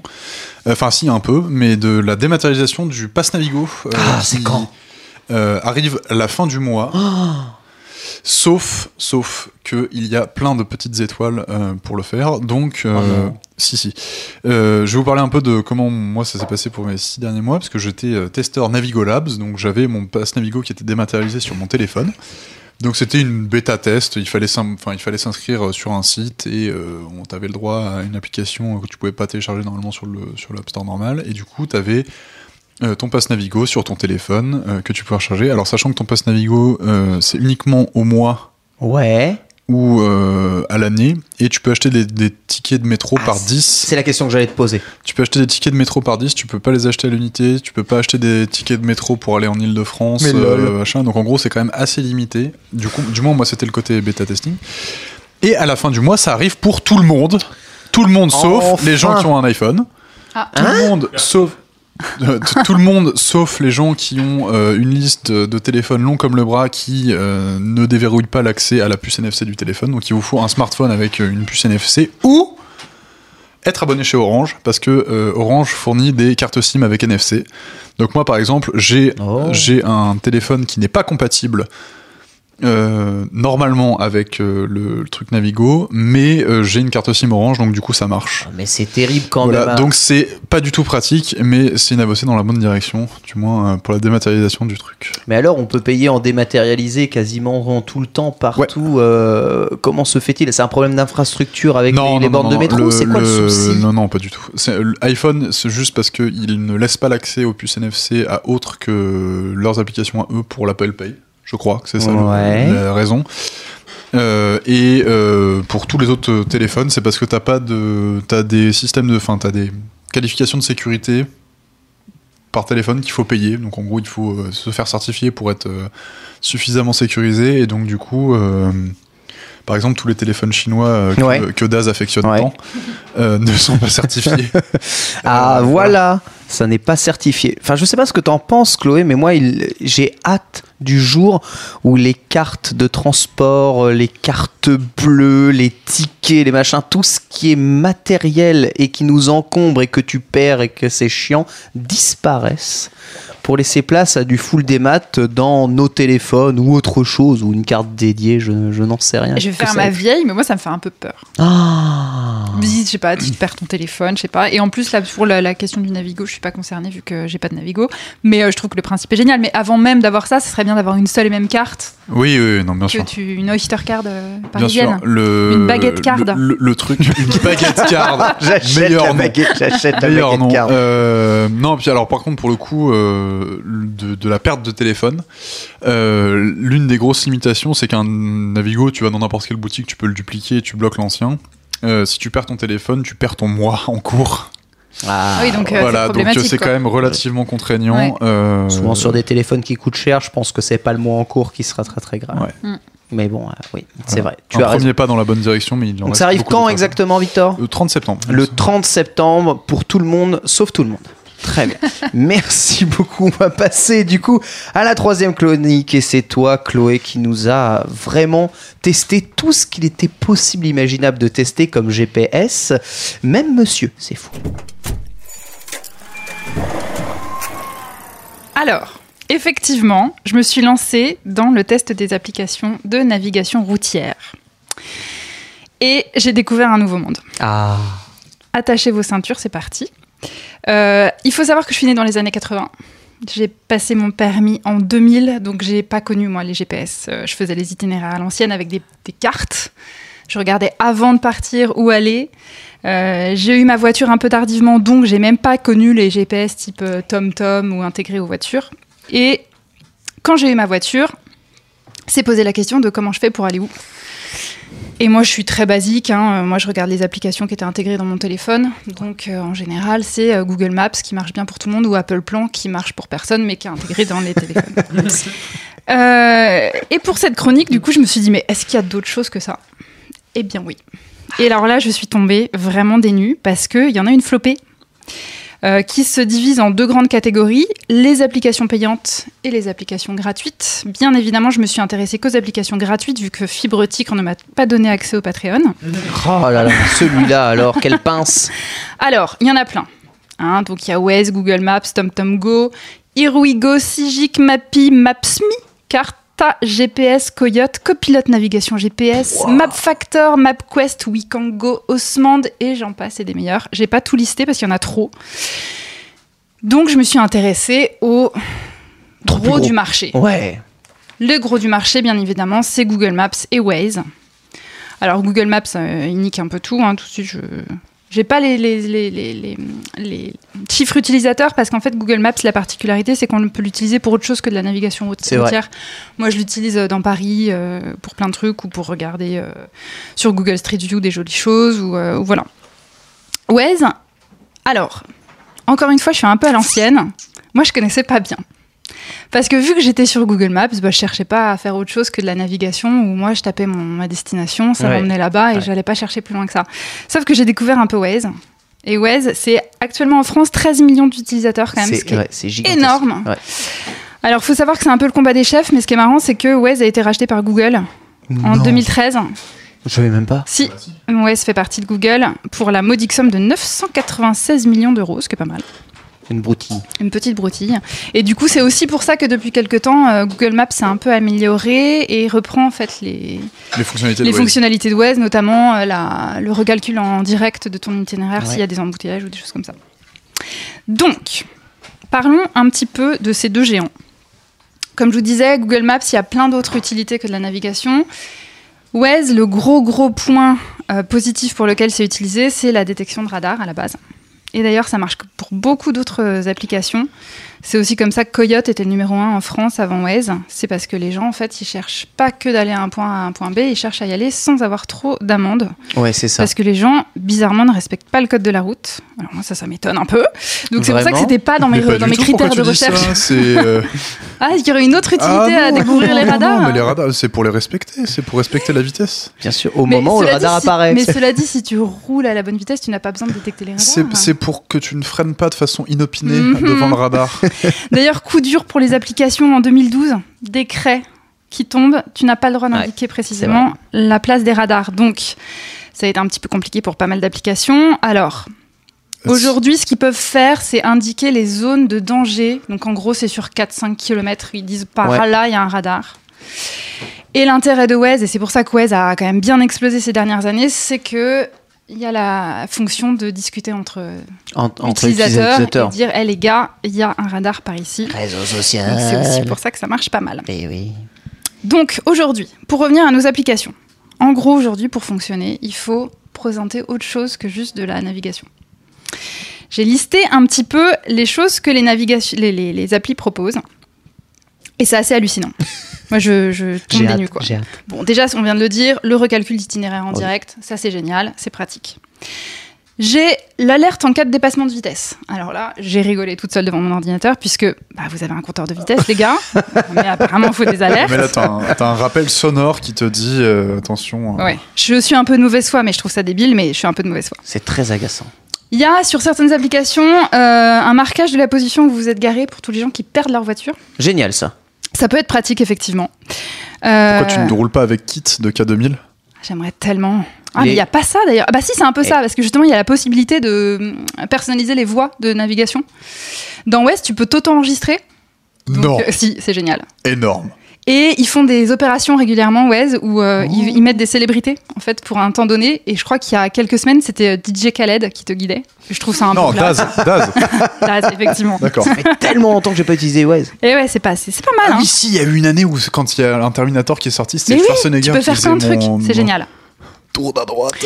On a, Sarah Connor. Bien sûr, alors ça c'est génial, je trouve, comme euh, featuring. C'est comme feature, pas featuring.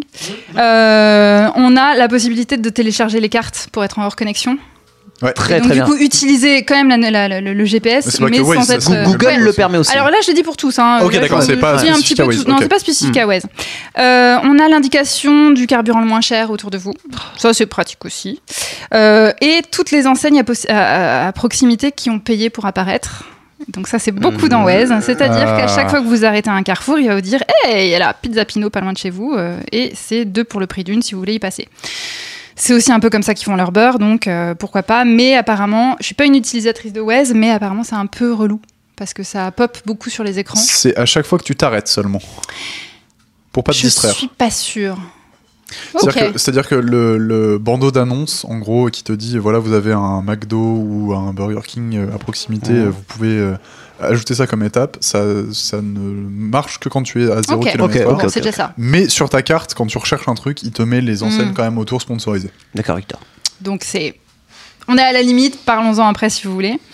Euh, et alors, un truc que j'ai découvert en termes pratiques, il y a certaines applications, notamment Waze et notamment Sigic, si je prononce bien, qui proposent le mode de nuit où tu poses ton téléphone sur ta, ton tableau de bord et du coup, ta navigation se fait sur le pare-brise en réflexion du truc. Ça s'appelle le mode tête haute et je trouve ça génial. Énorme. Un mode, Qui un fait mode ça tête Alors haute c'est sans le Sigic truc de, et Waze apparemment le fait aussi. Je fais ça. sans le truc de Donc tête depuis haute. que j'ai appris ça, je cherche toutes les occasions pour rouler de nuit. Limite, j'ai envie d'aller faire des tours de périph. Ah. L'option tête haute, quand elle est intégrée dans les voitures, c'est vraiment très Ouais, pratique. ouais. De jour Ah ouais comme de nuit. Ah ouais Vraiment Ouais. très très pratique. ouais. J'ai trop hâte. Euh, Waze, qu'est-ce qu'il me fait d'autre? Parce que Waze, il fait encore des choses en plus. Vraiment, Waze, euh, c'est pas sponsorisé par Waze cette chronique, mais c'est génial. Il peut intégrer toutes tes applications musicales dans l'application directement. Spotify, Ouais, tout Deezer, tout ça. Comme ça, tu as tout à portée de main. Euh, il intègre vraiment depuis peu de temps un système de partage d'itinéraire du covoituring. Euh, donc tu dis juste où ah tu oui, vas tu, et tu, voilà. tu m'as dit. ouais. Et alors truc, accrochez-vous, j'ai gardé le meilleur pour la fin. Oh. Il peut envoyer un texto à vos contacts avec votre heure approximative d'arrivée en linkant vos contacts à l'appli. Mais ça, c'est génial. C'est assez fou. J'oublie tout le temps.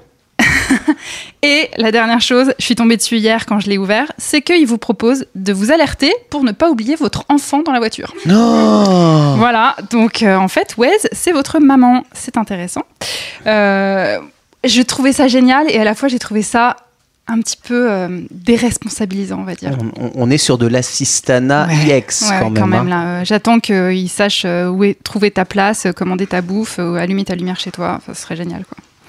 Et surtout, euh, du coup, je me suis posé la question toutes ces features, comment tu fais pour les gérer quand tu conduis? Parce que du coup, ça te donne un tableau de bord monstrueux. J'ai remarqué que Waze ne t'autorise pas à toucher ton téléphone si t'es le conducteur et que t'es en Évidemment. mouvement.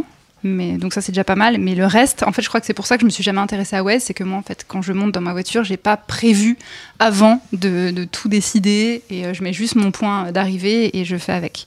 Pour les gens qui sont à fond, je trouve que c'est hyper intéressant. Et puis surtout, ce que j'ai découvert avec Waze, c'est que c'est une communauté. Et- Waze, c'est, euh, il s'est basé sur euh, son petit ancêtre qui est la CB en fait. C'est que les gens peuvent partager toutes leurs, euh, toutes leurs informations en direct.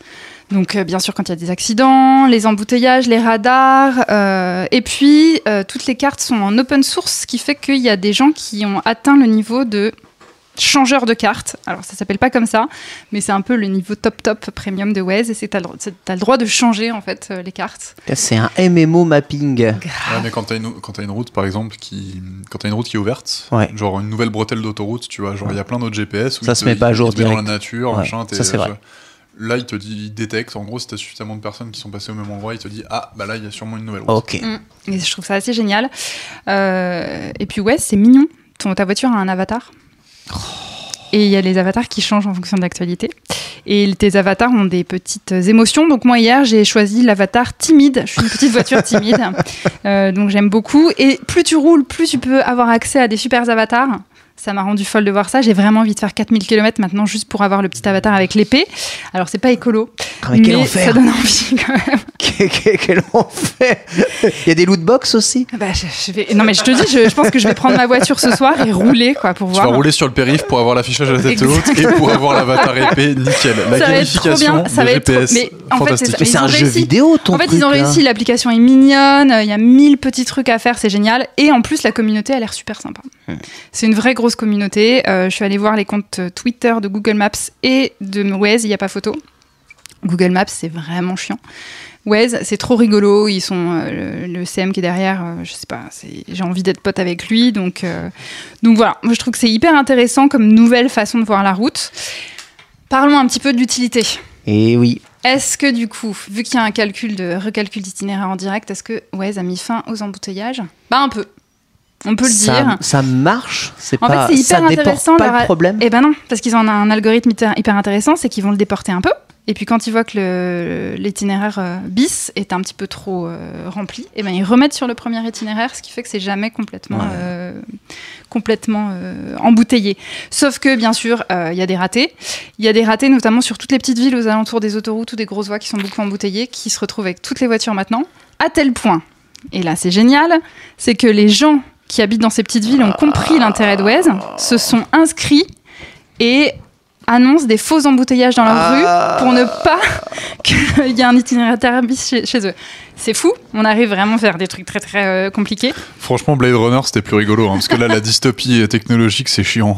Ah là là là là. Et il y a du coup régulièrement dans les news, si vous vous intéressez un peu à ça, euh, des situations un peu cocasses. Dernièrement, j'en ai vu une aux États-Unis où il y a eu un accident sur une autoroute. Ça euh, propose un itinéraire à plein de gens et toutes les voitures se sont retrouvées dans un champ boueux qui n'était pas du tout une route. Mais vu que l'itinéraire montrait les voitures et que les voitures voyaient qu'il y avait d'autres voitures qui y allaient, ils y sont tous allés, ils sont tous restés embourbés Oh, Aïe, les aïe, moutons aïe. de panurge 2.0, c'est complètement. Mais on est un incroyable. peu tous comme ça ça. ne peut arriver qu'aux États-Unis, ça. Et d'ailleurs là-dessus, Google Maps a fait un petit, euh, une- un petit article en disant nous encourageons, nous encourageons tous les conducteurs à respecter les lois locales, à rester attentifs et à utiliser leur bon sens Hmm. lorsqu'ils ont- sont au volant. Demander à des gens d'utiliser leur bon sens Hum. Dites donc, c'est Ils bien en rigolo sont tout ça. capables, Chloé, ils en sont capables. On n'avait pas dit que la technologie c'était le bon sens assisté. Mais du coup, si on n'a pas de bon sens, t'es- t'es t'es mort. quoi. T'es juste assisté. Quoi. Ce qui me fait rebondir sur une anecdote personnelle, forcément, le bon sens. Est-ce que Waze et est-ce que les applications de navigation ont mis fin aux disputes de couple? Eh bien non. Parce que aïe. maintenant, la dispute ne se porte pas sur mais je t'avais dit de prendre cette route, c'est de comprendre le GPS. Ça devient compliqué avec Je vais toutes ces parler de mon cher et tendre. Je suis souvent au volant, il est souvent mon copilote. Et un jour, je suivais ces petites euh, instructions sans trop me poser de questions. Et c'était quand même un peu bizarre, mais je remets pas trop en cause euh, ces instructions. Je me dis attention, le couple avant tout. Et on s'est retrouvés devant un petit pont de bois. Et il me dit bah c'est là. Je fais ah non, clairement, c'est un pont pour piétons. et la voiture ne va pas passer la petite barrière. Comment fait-on? Il me fait mais je t'assure, le GPS me le dit. Et donc on a regardé le GPS et il avait mis le mode vélo. Ah. Donc effectivement, ça ne pouvait pas nous amener ici. Là même une autre fois dans mon petit pays de Bourgogne, où vraiment notre itinéraire annonçait trois heures de plus que l'itinéraire habituel. Et Vraiment, j'étais là, mais je connais bien la Bourgogne, c'est bizarre qu'ils nous annoncent trois heures de plus. On s'est retrouvés dans des champs avec euh, sur des petites départementales très belles. On a vu des biches, des cerfs, c'était génial. Jusqu'au pas le moment donné où j'ai dit mais quand même. Et en fait, il avait décoché prendre les autoroutes et les voies express. Ah. Ça va parce que le, le pire truc, c'est genre euh, t'as un village et t'as un homonyme, mais genre en Alsace, tu Ah. vois. Oh, oh là, Ça, ouais. pas Tu et tu pars, tu fais 4 heures de bagnole, tu fais mais c'est pas la bonne région. Faut s'en rendre compte quand même au bout d'un moment. Donc, ça n'a pas complètement enlevé les disputes de couple, mais c'est un peu poétique, parce que du coup, on s'est perdu, c'était chouette. Ce qui m'amène à ma conclusion. Est-ce qu'avec toutes ces applications, on n'a pas perdu un peu de poésie Déjà, on a perdu tous les pitchs de bons films d'horreur, où les gens se perdent, parce que c'est quand même difficile de se perdre vraiment avec C'est des, vrai. des- des applications. Et puis, il y a vraiment des études qui se sont posées la question du principe d'errance qu'on a perdu et du principe de savoir se localiser. À force d'utiliser des GPS, en fait, on perd vraiment des bouts de cerveau qui servent à avoir le sens de l'orientation. C'est pas inné le sens de l'orientation, ça se travaille. Euh, et donc, plus on les utilise, moins on développe ça. Et du coup, il y a plusieurs façons d'y remédier. C'est d'utiliser les GPS qui ont des cartes qui ne sont pas égocentrées. Le GPS égocentré, c'est le GPS de Waze par exemple. C'est le GPS qui suit ta position, qui va faire une petite flèche et qui va te dire où aller, mais qui ne met jamais les points cardinaux là où ils devraient être. Ah, Tu suis pas le nord et t'as pas une vision globale de la carte. T'as juste un itinéraire qui est surligné ouais. et tu le suis. Ouais. Et ça, en fait, ça te brouille complètement. Tu deviens un peu teubé de l'orientation. Donc faites attention. Donc c'est le, le mode dans Google Maps. Tu peux changer égocentré, non égocentré. Donc voilà, j'ai appris ce terme égocentré. Je trouve ça assez fou et ça veut bien dire euh, ce qu'il en est. Et du coup, Du coup, ça peut être un argument euh, pour ton cher étant, mais arrête d'être égocentré comme ça. Exactement. Mais moi, l'argument avec mon cher étendre, comme je vous dis, je suis née euh, il y a longtemps et moi, en fait, j'utilise encore les panneaux. Et Ah, j'utilise encore bien en disant, bah si, c'est à peu près par là, parce que je connais cette ville, c'est dans cette direction. Je sais à peu près où se lève le soleil et euh, où est le nord, donc apparemment, c'est pas donné à tout le monde. Il paraît que les Je panneaux indiquent la direction. hein. Ce qui me fait rebondir pour ma deuxième conclusion très mignonne, parce que je trouve que ça enlève un peu de la poésie. La poésie du road trip, la Ah, poésie de se perdre. vrai. Et euh, ça m'a fait penser à une, euh, une initiative qui date des années 2000 de deux journalistes qui sont Judith Duportail et Laurence Desruaux, si je me Desjoyaux, pardon, excusez-moi, qui un jour se sont dit, eh ben nous, on va partir en road trip et on va suivre que les panneaux autre direction et toute direction. Mmh, Oh, ça tellement- marche ça Tellement cool. Et ça a donné lieu à un blog très joli Ah ouais? Où euh, du coup c'est hyper intéressant parce que c'est des rencontres, parce que tu te paumes, hein, euh, Ouais. et, euh, et c'est vraiment un voyage un peu fou. Et je trouvais ça intéressant de Je me trouve dire l'idée géniale. où vont euh, tous les panneaux autre direction. Je trouve l'idée géniale. Donc voilà. Vraiment. Merci beaucoup Merci. Chloé, merci beaucoup de nous avoir emmenés là-dessus et de nous avoir parlé de toutes ces applications. Je ne savais même pas que Waze embarquait autant de choses. Et je vais vous dire un truc, pourquoi est-ce que je ne savais pas tout ça? Eh bien parce que je n'ai pas utilisé Waze depuis très longtemps. Non pas parce que j'ai rendu ma voiture, mais parce que je pars du principe que si une voiture n'embarque pas un GPS d'une qualité au moins aussi bonne que Waze, je ne veux même pas l'acheter. Voilà. Je, ne- Alors, je ne conçois pas de payer une voiture 20, euh, 30 000 euros qui ait une qualité de GPS inférieure à un téléphone à 200 balles. Mais Ken, tu viens de faire une chronique sur le fait de plus acheter de voiture. Tout à fait. Donc ça veut dire sûr. que ton GPS est dans Je ton parlais de mon ancienne voiture. Ah. Je parlais de mon ancienne voiture. Mais oui, actuellement, évidemment, j'utilise ça. Mais oui, il faut au moins que ce soit aussi bon pour ne pas que je sois dépendant de mon téléphone, pour que juste la voiture soit une interface suffisante à ma navigation. C'est beaucoup plus agréable d'ailleurs. Eh ben, figure-toi que un de mes boulots d'été, ça a été d'être euh, chauffeur euh, pour une, enfin, une compagnie de chauffeurs euh, qui faisait plein de choses. Bref.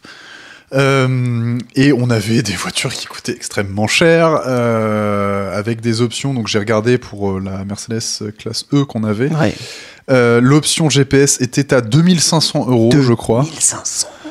Euh, tous les chauffeurs, sans exception, utilisaient le support de téléphone avec Google Maps et Waze parce que ça marche 15 fois mieux Bah ouais. et que c'est mis à jour et qu'il y a plein d'informations. Euh, et moi, je vais rebondir un peu sur ton idée de poésie et de destination. Euh, parce que moi, j'utilise Waze, mais d'une façon un peu différente, qui était de dire que sur les trajets que je connais, euh, j'essaie de l'utiliser pour voir euh, s'il me propose quelque chose de plus intelligent que parce qu'il voit plus de choses que moi. Euh, mais en fait, je l'utilise même pas pour me déplacer. Waze, il y a des fois, genre par exemple sur le trajet euh, que je connais très Ah bien ouais? euh, pour rejoindre euh, peu importe où, je le laisse juste en mode carte et en fait, je j'utilise juste la fonctionnalité euh, de enfin de, des De- alertes des autres. De en fait. news? Ouais, de news finalement. Ah Parce ouais. que par exemple, euh, exemple, t'es en moto. Mhm. Euh, donc si t'es en voiture, par exemple, un nid de poule, tu t'en fous. C'est vrai. Par contre, un nid de poule, euh, quand t'es à 130, et ben faut pas trembler des genoux parce que, euh, enfin, tu trembles mais une fois. Et euh, du coup, le fait qu'il t'annonce que t'es des nids de poule, que t'es des ralentissements, que t'es des choses, que t'es un objet sur la route, et ben ça sauve ta vie. Euh, voilà. Pas bête. C'est quoi ton petit avatar, toi? Moi, je- que ça. hein. Moi, moi, je crois que c'est le ninja parce qu'il me faisait Ah. trop marrer. Ils sont Euh, tellement mignons. Le ninja avec euh, un petit sourire et tout. Mais parce que moi, du coup, vu que j'ai utilisé comme, euh, comme taf, j'ai euh, explosé tous les avatars. Ils ont des partenariats d'avatar avec Oui. euh, des, Ouais. des, Ouais. des- Avec les des films qui mascottes sortent, mignonnes. Ouais, carrément. Ah, moi, je veux Rilakuma ou Et comme, euh, mais je, je vous conseille vraiment, notamment, de vous intéresser à Google Maps, autre que pour la navigation, mais pour tous les Easter eggs euh, intégrés, parce que Ouais. c'est assez fascinant. Et par exemple, ils ont fait un partenariat avec euh, King Kong, le film, au moment où il est sorti, Ouais. et ils ont fait apparaître l'île sur, euh, Oh, sur nice. Google Maps. Mais ils avaient fait un, ils avaient fait un truc avec Pac-Man aussi, où en Ouais, gros, un euh, ils généraient euh, ouais. du Pac-Man en réalité virtuelle. euh, En réalité augmentée, pardon. En réalité augmentée, tu utilisais ton téléphone Exactement. et euh, tu te baladais avec ton truc pour aller choper les. les- Enfin, pour. euh, D'ailleurs, ça y est, les parcours en réalité augmentée existent sur Google Maps Oui. depuis cet été. Ouais. Ça marche bien. Hyper J'ai bien. pas testé. Ça marche hyper Ouais. bien. J'ai ça sur. Parce que j'ai un, un téléphone qui est fait et fabriqué par Google. Ouais. Euh, ça marche très très bien. Euh, Ah. Après, le truc, euh, c'est que ça marche très très bien, mais t'as l'air d'un turbo Ah ouais. tocard. Parce qu'en fait. comme quand euh, tu joues à Pokémon Go. Non, non, non, non, parce que Pokémon Go, en fait, euh, Ah oui, donc déjà, tout, déjà, déjà tout le monde vire euh, le côté euh, Oui, c'est vrai. C'est un truc vrai, augmenté, je t'en fous. Et ensuite, téléphone, enfin, euh, euh, Pokémon Go, ton téléphone, il est baissé. Ok. Là, en fait, vu se- comme ça vu qu'il se sert de, des bâtiments pour se Mm. repérer et pour mettre les flèches, Ah. t'as le téléphone tendu devant ta tronche. Donc du coup, tu te balades en mettant ton téléphone, mais genre bien dans la gueule des gens que tu croises, et genre vraiment les gens te regardent en mode, mais il est malade. ce Bah, c'est là que les Google Glass nous manquent, du coup. Ah, J'avoue. Ah, en vrai, ouais, ouais, ouais. ça pourrait être pas mal. Ouais, mais je préfère être turbo douche avec mon téléphone euh, en face de moi qu'avec des lunettes. Turbo euh, douche. euh, tu vois, mais à part si tu t'appelles Tom Cruise, tu t'appelles Tom Cruise et que t'as un, t'as un Ouais, tu peux. euh, Minority ouais. Report, ça T'appelles. Tom Cruise, t'as la classe tout le temps, de Ouais. toute façon. Mais Et du coup, alors- Tom Cruise il court en plus, donc du coup c'est bon, il perd pas beaucoup de temps. Dernière petite anecdote Ouais. que j'ai pas pu caler dans la chronique, mais je trouve ça fascinant, c'est qu'en Angleterre, à l'épreuve du permis, maintenant, il y a une épreuve GPS. Oh. Une épreuve où tu t'orientes ou une Pour épreuve où tu, tu suis un GPS euh, un GPS à rentrer Bah, des c'est très bien. Bah, à c'est suivre très le bien. truc. Je trouve ça pas bête. Très, très, Mm. très bien. très Mais ça veut aussi dire que tu peux pas te débrouiller en regardant les panneaux. Quoi. Oui, oui, oui. Alors Enfin, moi j'ai une autre j'aimerais bien avoir une anecdote. épreuve panneau. On peut toujours envoyer monsieur faire un anecdote. stage. La- la- les services de l'équipement en France font bien leur travail. Euh, j'ai fait la même chose en Italie avec mon père sur un, un trip qui euh, restera dans nos mémoires. On a essayé de suivre un panneau pour aller à une destination. On n'y est jamais arrivé. Ah ouais Ah putain, c'était genre tu suis le truc, tu te dis c'est par là, et t'arrives à un endroit, il y a plus de panneau.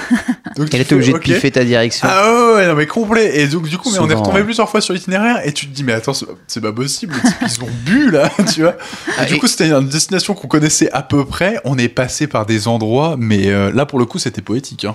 Ah, tu vois Ah, là, c'était C'est bien de bucolique. se perdre. hein. C'est plutôt bien de se perdre. Et euh, je voulais juste, euh, du coup, euh, terminer un tout petit peu avec une petite remarque. Du coup, tu vois, toutes les fonctionnalités que tu nous as proposées, c'est vraiment génial. Et c'est vrai que quand on est euh, chauffeur euh, Uber ou quand on fait ouais, du VTC, c'est vraiment très pratique. Mais en tant qu'utilisateur moi-même, j'ai fait euh, du coup un road trip autour de la France un jour avec, euh, avec ma voiture. Et je dois bien t'avouer que euh, la voiture, du coup, en plus d'avoir un GPS plutôt performant, intégrait tous les monuments, les, les, comment, les points d'intérêt euh, intéressants, Ah, mais alors ça, je les- fais une chronique là-dessus sur le filtre euh, Ouais. de la réalité. Ça, c'est super aussi. les restaurants, les hôtels. En fait, tout ce que, lorsque tu veux te déplacer, faire des grandes distances, tu, tu, vas, tu va être intéressant pour toi. Le, Oui, mais qui sont choisis par qui? Qui sont choisis. C'est là où par- on a un problème. Ouais. Ouais, bien sûr, bien- bien sûr, bien déjà sûr. ça, puis en plus, enfin, c'est des trucs où On t'as va- des boucles qui se recommandent elles-mêmes. Tu Mhm. genre, En, gros, vérité, oui. La voiture va lire sur Google, tu as le guide Michelin intégré ou des, choses comme ça. Mais quoi qu'il arrive, je sais que en faisant mon, trip, juste en regardant sur le GPS de, la voiture, je voyais, tiens, là, il y a un monument, un point d'intérêt. Et oui, ça m'a envoyé vers une petite église quelque part. Donc, le, le fait de ne pas avoir trop de trucs m'a permis quand même, via la voiture, hein, via le GPS intégré de, De la voiture, d'aller euh, découvrir ouais. quand même le, Ouais, le ouais. paysage de, de, de villes que je ne connaissais pas en France. Et franchement, ça a été une super expérience, moi, de, de me perdre grâce au GPS. Ouais. Voilà. J'ai vraiment utilisé le GPS pour me perdre.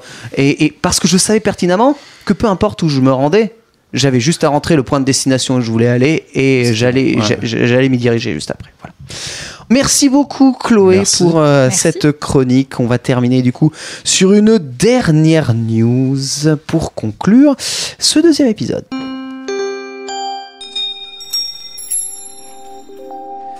Cette news eh bien, est là pour parler un tout petit peu mobilité pour riches, puisque évidemment on parle beaucoup trop qu'aux pauvres, on donne beaucoup trop de bons plans ici.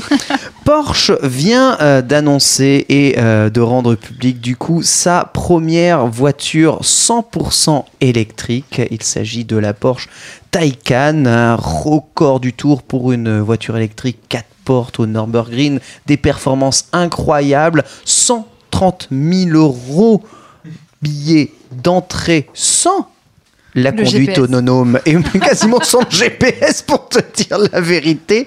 C'est excessivement cher, mais voilà, euh, la voiture est, il, il est vrai, extrêmement performante. Du coup, je voulais un peu vous poser la question ici. On parlera sûrement beaucoup de voitures électriques euh, durant euh, les différents épisodes de Commute. Euh, on n'est pas trop sur la voiture du peuple, ça n'a jamais été un peu le, le créneau de, de- de Porsche. Mais est-ce que finalement, dans le credo de la voiture électrique, dans ce, ces changements qu'apporte la voiture électrique en matière de mobilité, aujourd'hui, les gens vont rechercher réellement la performance et la sportivité. Est-ce que pour vous, c'est l'avenir de la sportivité, euh, l'électrique? Alors, euh, oui et non. Euh, oui, dans le sens où il y a un championnat de Formule I. Ouais. Moi, je Il est là ça- pour promouvoir surtout les marques Ouais, ouais, qui non, vendent puis- des voitures électriques. Oui, oui, et puis aussi de, pour Oh, faire des innovations technologiques. Genre, par exemple, là, la, la Porsche Taycan, elle utilise une boîte de vitesse à deux rapports. Tout à fait, Alors, ce que Tesla ne fait pas du tout, par exemple. c'est vrai. Euh, et ça, ça vient directement euh, de la Formule Ouais. 1, par exemple. Il y a des innovations technologiques. Alors après, moi, je pense que c'est compliqué parce que, par exemple, euh, une voiture euh, qui est très performante pour aller sur circuit, elle doit être nécessairement légère. Et un pack de batterie, ça pèse un âne mort. C'est vrai. Donc voilà, moi, je pense qu'ils se battent sur un créneau qui est d'un autre temps. Malheureusement. Euh, et en plus de ça, euh, le principal défaut de la voiture électrique, c'est quand même l'autonomie. Et avoir des moteurs qui sont ultra puissants, qui consomment très très, enfin énormément, et en plus avoir des châssis donc du coup qui sont euh, avec des packs de batterie énormes, ça devient un truc qui est hyper lourd. Faites des voitures légères pour tout le monde. Après. Je comprends la stratégie marché, c'est comme Elon Ils Musk. attaquent leur public. Ils attaquent déjà un, ils attaquent leur public. Deux, la voiture est très très belle. Euh, mais ça Plutôt c'est réussi, mon, c'est c'est vrai. mon avis euh, tout à fait C'est vrai personnel. qu'elle est plutôt réussie. Euh, en fait, ils veulent dire bon voilà, on fait un truc premium qui fait rêver. Et pour après peut-être descendre dans des modèles un peu plus abordables, je sais pas, sachant que, enfin, on parle d'une voiture, enfin, on parle d'une marque qui est ultra premium, qui est pas du tout abordable pour le commun des mortels. Je sais pas, je pense qu'ils jouent un peu leur va-tout de survie parce que s'ils le feront pas, de toute façon, les normes d'émission dans 10 ans, euh, dans 20 ans, quand il y aura plus de, voitures à combustion interne, euh, bah ils feront quoi? Euh, je, je sais pas trop quoi en penser. Euh, Enfin, mon avis très court, c'est que je pense qu'ils sont, ils sont pas sur le bon. Ils jouent un combat qui est perdu d'avance. On verra en tout cas, c'est quand même un des modèles les plus précommandés de l'histoire de Porsche Ah euh, actuellement. Ouais, euh, sur ce À 130 000. Sur ce créneau, euh, Chloé, exactement. Hein, toi, chef d'entreprise, 130 000 euros, petite voiture de fonction. Évidemment. tu Je penses je l'ai précommandé tu fais partie de ceux qui ont précommandé non, mais Victor a bien répondu avec des jolis mots. Moi, avant, je crois, il y a deux mois, je t'aurais dit c'est bien. Parce que si ça peut attirer le public un peu beauf, pardon, sur de l'électrique, c'est cool. Sauf qu'en fait, l'électrique, c'est pas si bien que ça. C'est pas ça qui va sauver la planète, donc euh, je Ah suis bah assez partagée. Oui, mais jusqu'à jusqu'à peu, je le croyais un peu, quoi. Non, non, c'est quand même mieux que ça remplace. euh, C'est moins pire. Ah oui, mais non. C'est Il moins faut qu'on en parle. On en reparlera. Ouais. C'est moins pire, Ouais. mais euh, clairement, enfin, euh, c'est euh, c'est du greenwashing euh, du premier degré. hein. Enfin, genre, euh, c'est. Alors, il y a, il y a d'autres motivations, évidemment, que le pur greenwashing. La performance, euh, tout de même, malgré les problèmes de poids, est quand même là. Je Oui, rappelle oui, oui. que en termes de performance, une voiture qui pèse 2 tonnes. 2 va plus vite que l'ancienne Porsche GT3 sur le Nürburgring, 100% thermique. Oui, mais du coup, c'est- Ouais, ça marche que pour les ouais. circuits. C'est-à-dire qu'une voiture, t'as besoin qu'elle aille à Voilà. 130 km/h, Exact- point barre. Quoi. exactement. Donc arrêtons de nous non, faire non, chier. voilà. bah, ça- ça- vous- enfin, ouais, ça limite, je comprends. Enfin, bref, même là, on parle de voitures allemandes, donc qui sont sur des, des- des autoroutes qui sont déréglementées chez eux. Admettons jusqu'à Bref. 200 km/h. Bref, euh, mais euh, ouais, non, enfin, je pense, je pense pas que ce soit. euh, je, je pense que Tesla, de toute tout à fait compris leur marché.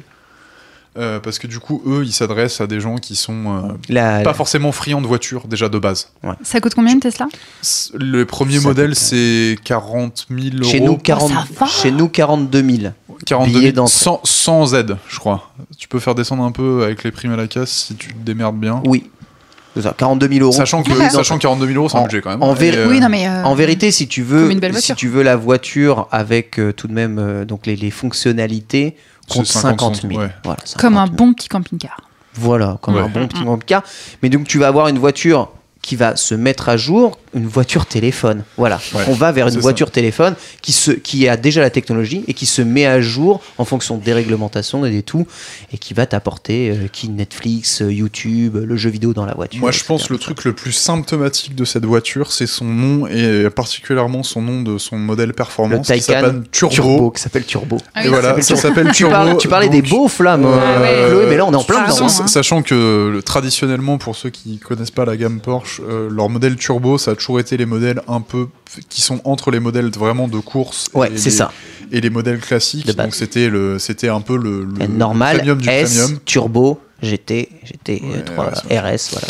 Euh, Sachant que cette voiture, euh, vu qu'elle est électrique et qu'un turbo, ça utilise euh, les gaz d'échappement pour euh, comprimer des choses. euh, Enfin bref, je vous Bon, Il y a peut-être un truc qu'on n'a pas compris dans la voiture. Euh, Il y en a pas de turbo, donc pourquoi vous utilisez un organe technique d'une voiture qui va être Eh. amenée à disparaître et que vous voulez remplacer pour faire un modèle performance? Mm, Du marketing, peut-être? Attendez, Mais c'est nul Enfin, c'est nul Appelez, appelez ça n'importe quoi d'autre iPhone 8, iPhone Appelez-la la Porsche Pro, tu vois, la Porsche Ah, bah, Non, mais il faut les- c'est c'est la euh, e-tron ou e-tron? Et Ah ouais, non, mais alors ça c'est- ouais, maudit, c'est- c'est parfait, c'est magnifique. Là, il tombe. Mais euh, Bah, je, vous, non, je- non, je vous en parlerai quand euh, elle arrivera euh, suite à ma précommande. C'est Très bien. On en formidable. Merci. Le test complet de la Porsche Taycan par Chloé dans le prochain épisode de Et Commute. Porsche, ne vous, ne On vous, vous en vexez parle. pas si vous voulez nous en envoyer une pour qu'on la teste, je le ferai avec plaisir et je vous expliquerai Bien pourquoi entendu, elle est bien formidable. entendu, nous sommes, nous serons ravis d'être contredits, euh, en tout Oui. cas en direct. Euh, que recherchons-nous dans une voiture? C'est aussi ce que pose comme question euh, cette euh, Porsche Taycan et c'est aussi pour ça que je voulais ici vous en parler. Merci beaucoup d'avoir euh, suivi ce deuxième épisode de Commute. Merci euh, Chloé. Merci Victor. On va Merci, conclure Ken. avec peut-être quelques recommandations. Victor, tu voulais nous recommander un petit truc là, euh, vite fait Ouais, ce mois-ci. euh, on parlait de voiture. Euh, regardez euh, Trafic de Jacques Tati, parce que c'est formidable. Euh, ou si vous n'avez pas le temps de regarder le film complet, regardez l'intro de Playtime pour euh, un peu euh, vous inspirer. Enfin, regardez ce que ça donne euh, la voiture et l'avènement des voitures dans les années 60 euh, et dans les villes qui se transforment après-guerre. Chloé, est-ce que tu as une recommandation vite fait comme ça avant de partir de tête? Sous le coude, non. Mais la, la, la prochaine, le mois prochain, sûr. Très bien. Eh bien, écoute le, Hein? le mois Ah bah oui. prochain. Tu l'as vu? Bien sûr que je Fast l'ai vu. and Furious. Alors je suis une vraie vraie fan de la de Fast and Furious et des comment on appelle ça? Des road movies dégueulasses. Non mais le parce que machin et Hobbs c'est pas Oui, Sean et Hobbs, Ah non, c'est le, un, le- un- Non, non, non, non, attends. Des spin-offs. un spin-off Ça exactement. s'appelle Ops and Show et Ops. ça fait Obscene Show. ah, c'est vraiment obscène. Non, non, j'ai euh, vraiment une, euh, une, une passion Vin Diesel et The Rock et grosse voiture et drift. Ah mais si, j'ai une reco bien sûr. Merci. Bah Hyper Drive sur Hyper Netflix. Drive sur Netflix. Extraordinaire. J'allais la, j'allais la. Extraordinaire, excuse-moi. Bah, parle-en, c'est parleras parfait. mieux que Qu'est-ce que c'est Non, Dites-moi, c'est parfait. Donc Hyper Drive sur Netflix, c'est tout simplement Sasuke ou comment on appelle ça chez nous euh, Take- C'est pas Takeshi Castle, c'est Ninja Warrior chez nous avec des voitures. Voilà, donc Netflix qui produit un Ninja Warrior avec des voitures. Donc un, je veux dire des épreuves de parcours Putain, la De vache. drift, de drift. avec des voitures et du drift. Je Voilà. suis Et surtout, vendu produit, mon âme de beauf. produit par- par... Charlie Theron. Produit exactement Oh, par Charlize Theron. Je suis obligé. Ils vont prendre évidemment des profils de partout de la planète, soit des petites stars du drift, soit des étoiles montantes, soit. euh, Arrête-toi voilà. arrête-toi là, je vais la regarder. Extraordinaire, ça se mate comme ça. J'ai pleuré au premier épisode. Voilà. Voilà. Hashtag mobilité douce. Bonsoir. Franchement, c'est très mobile, c'est très bon c'est très bien. Merci beaucoup encore. Euh, je vous rappelle, bien entendu, euh, et vous remercie hein, tous hein, pour euh, eh bien, le soutien du Patreon de qualité. N'hésitez pas évidemment eh bien, à soutenir les émissions de qualité via le Patreon. Je vous rappelle aussi que vous pouvez tous venir sur le forum de qualité pour venir discuter avec nous de mobilité et de commute ou encore sur le Discord de qualité. On vous y retrouve tous, Victor, Chloé et moi-même, avec grand plaisir. Merci à tous d'avoir suivi le deuxième épisode de Commute et très très bonne fin de journée.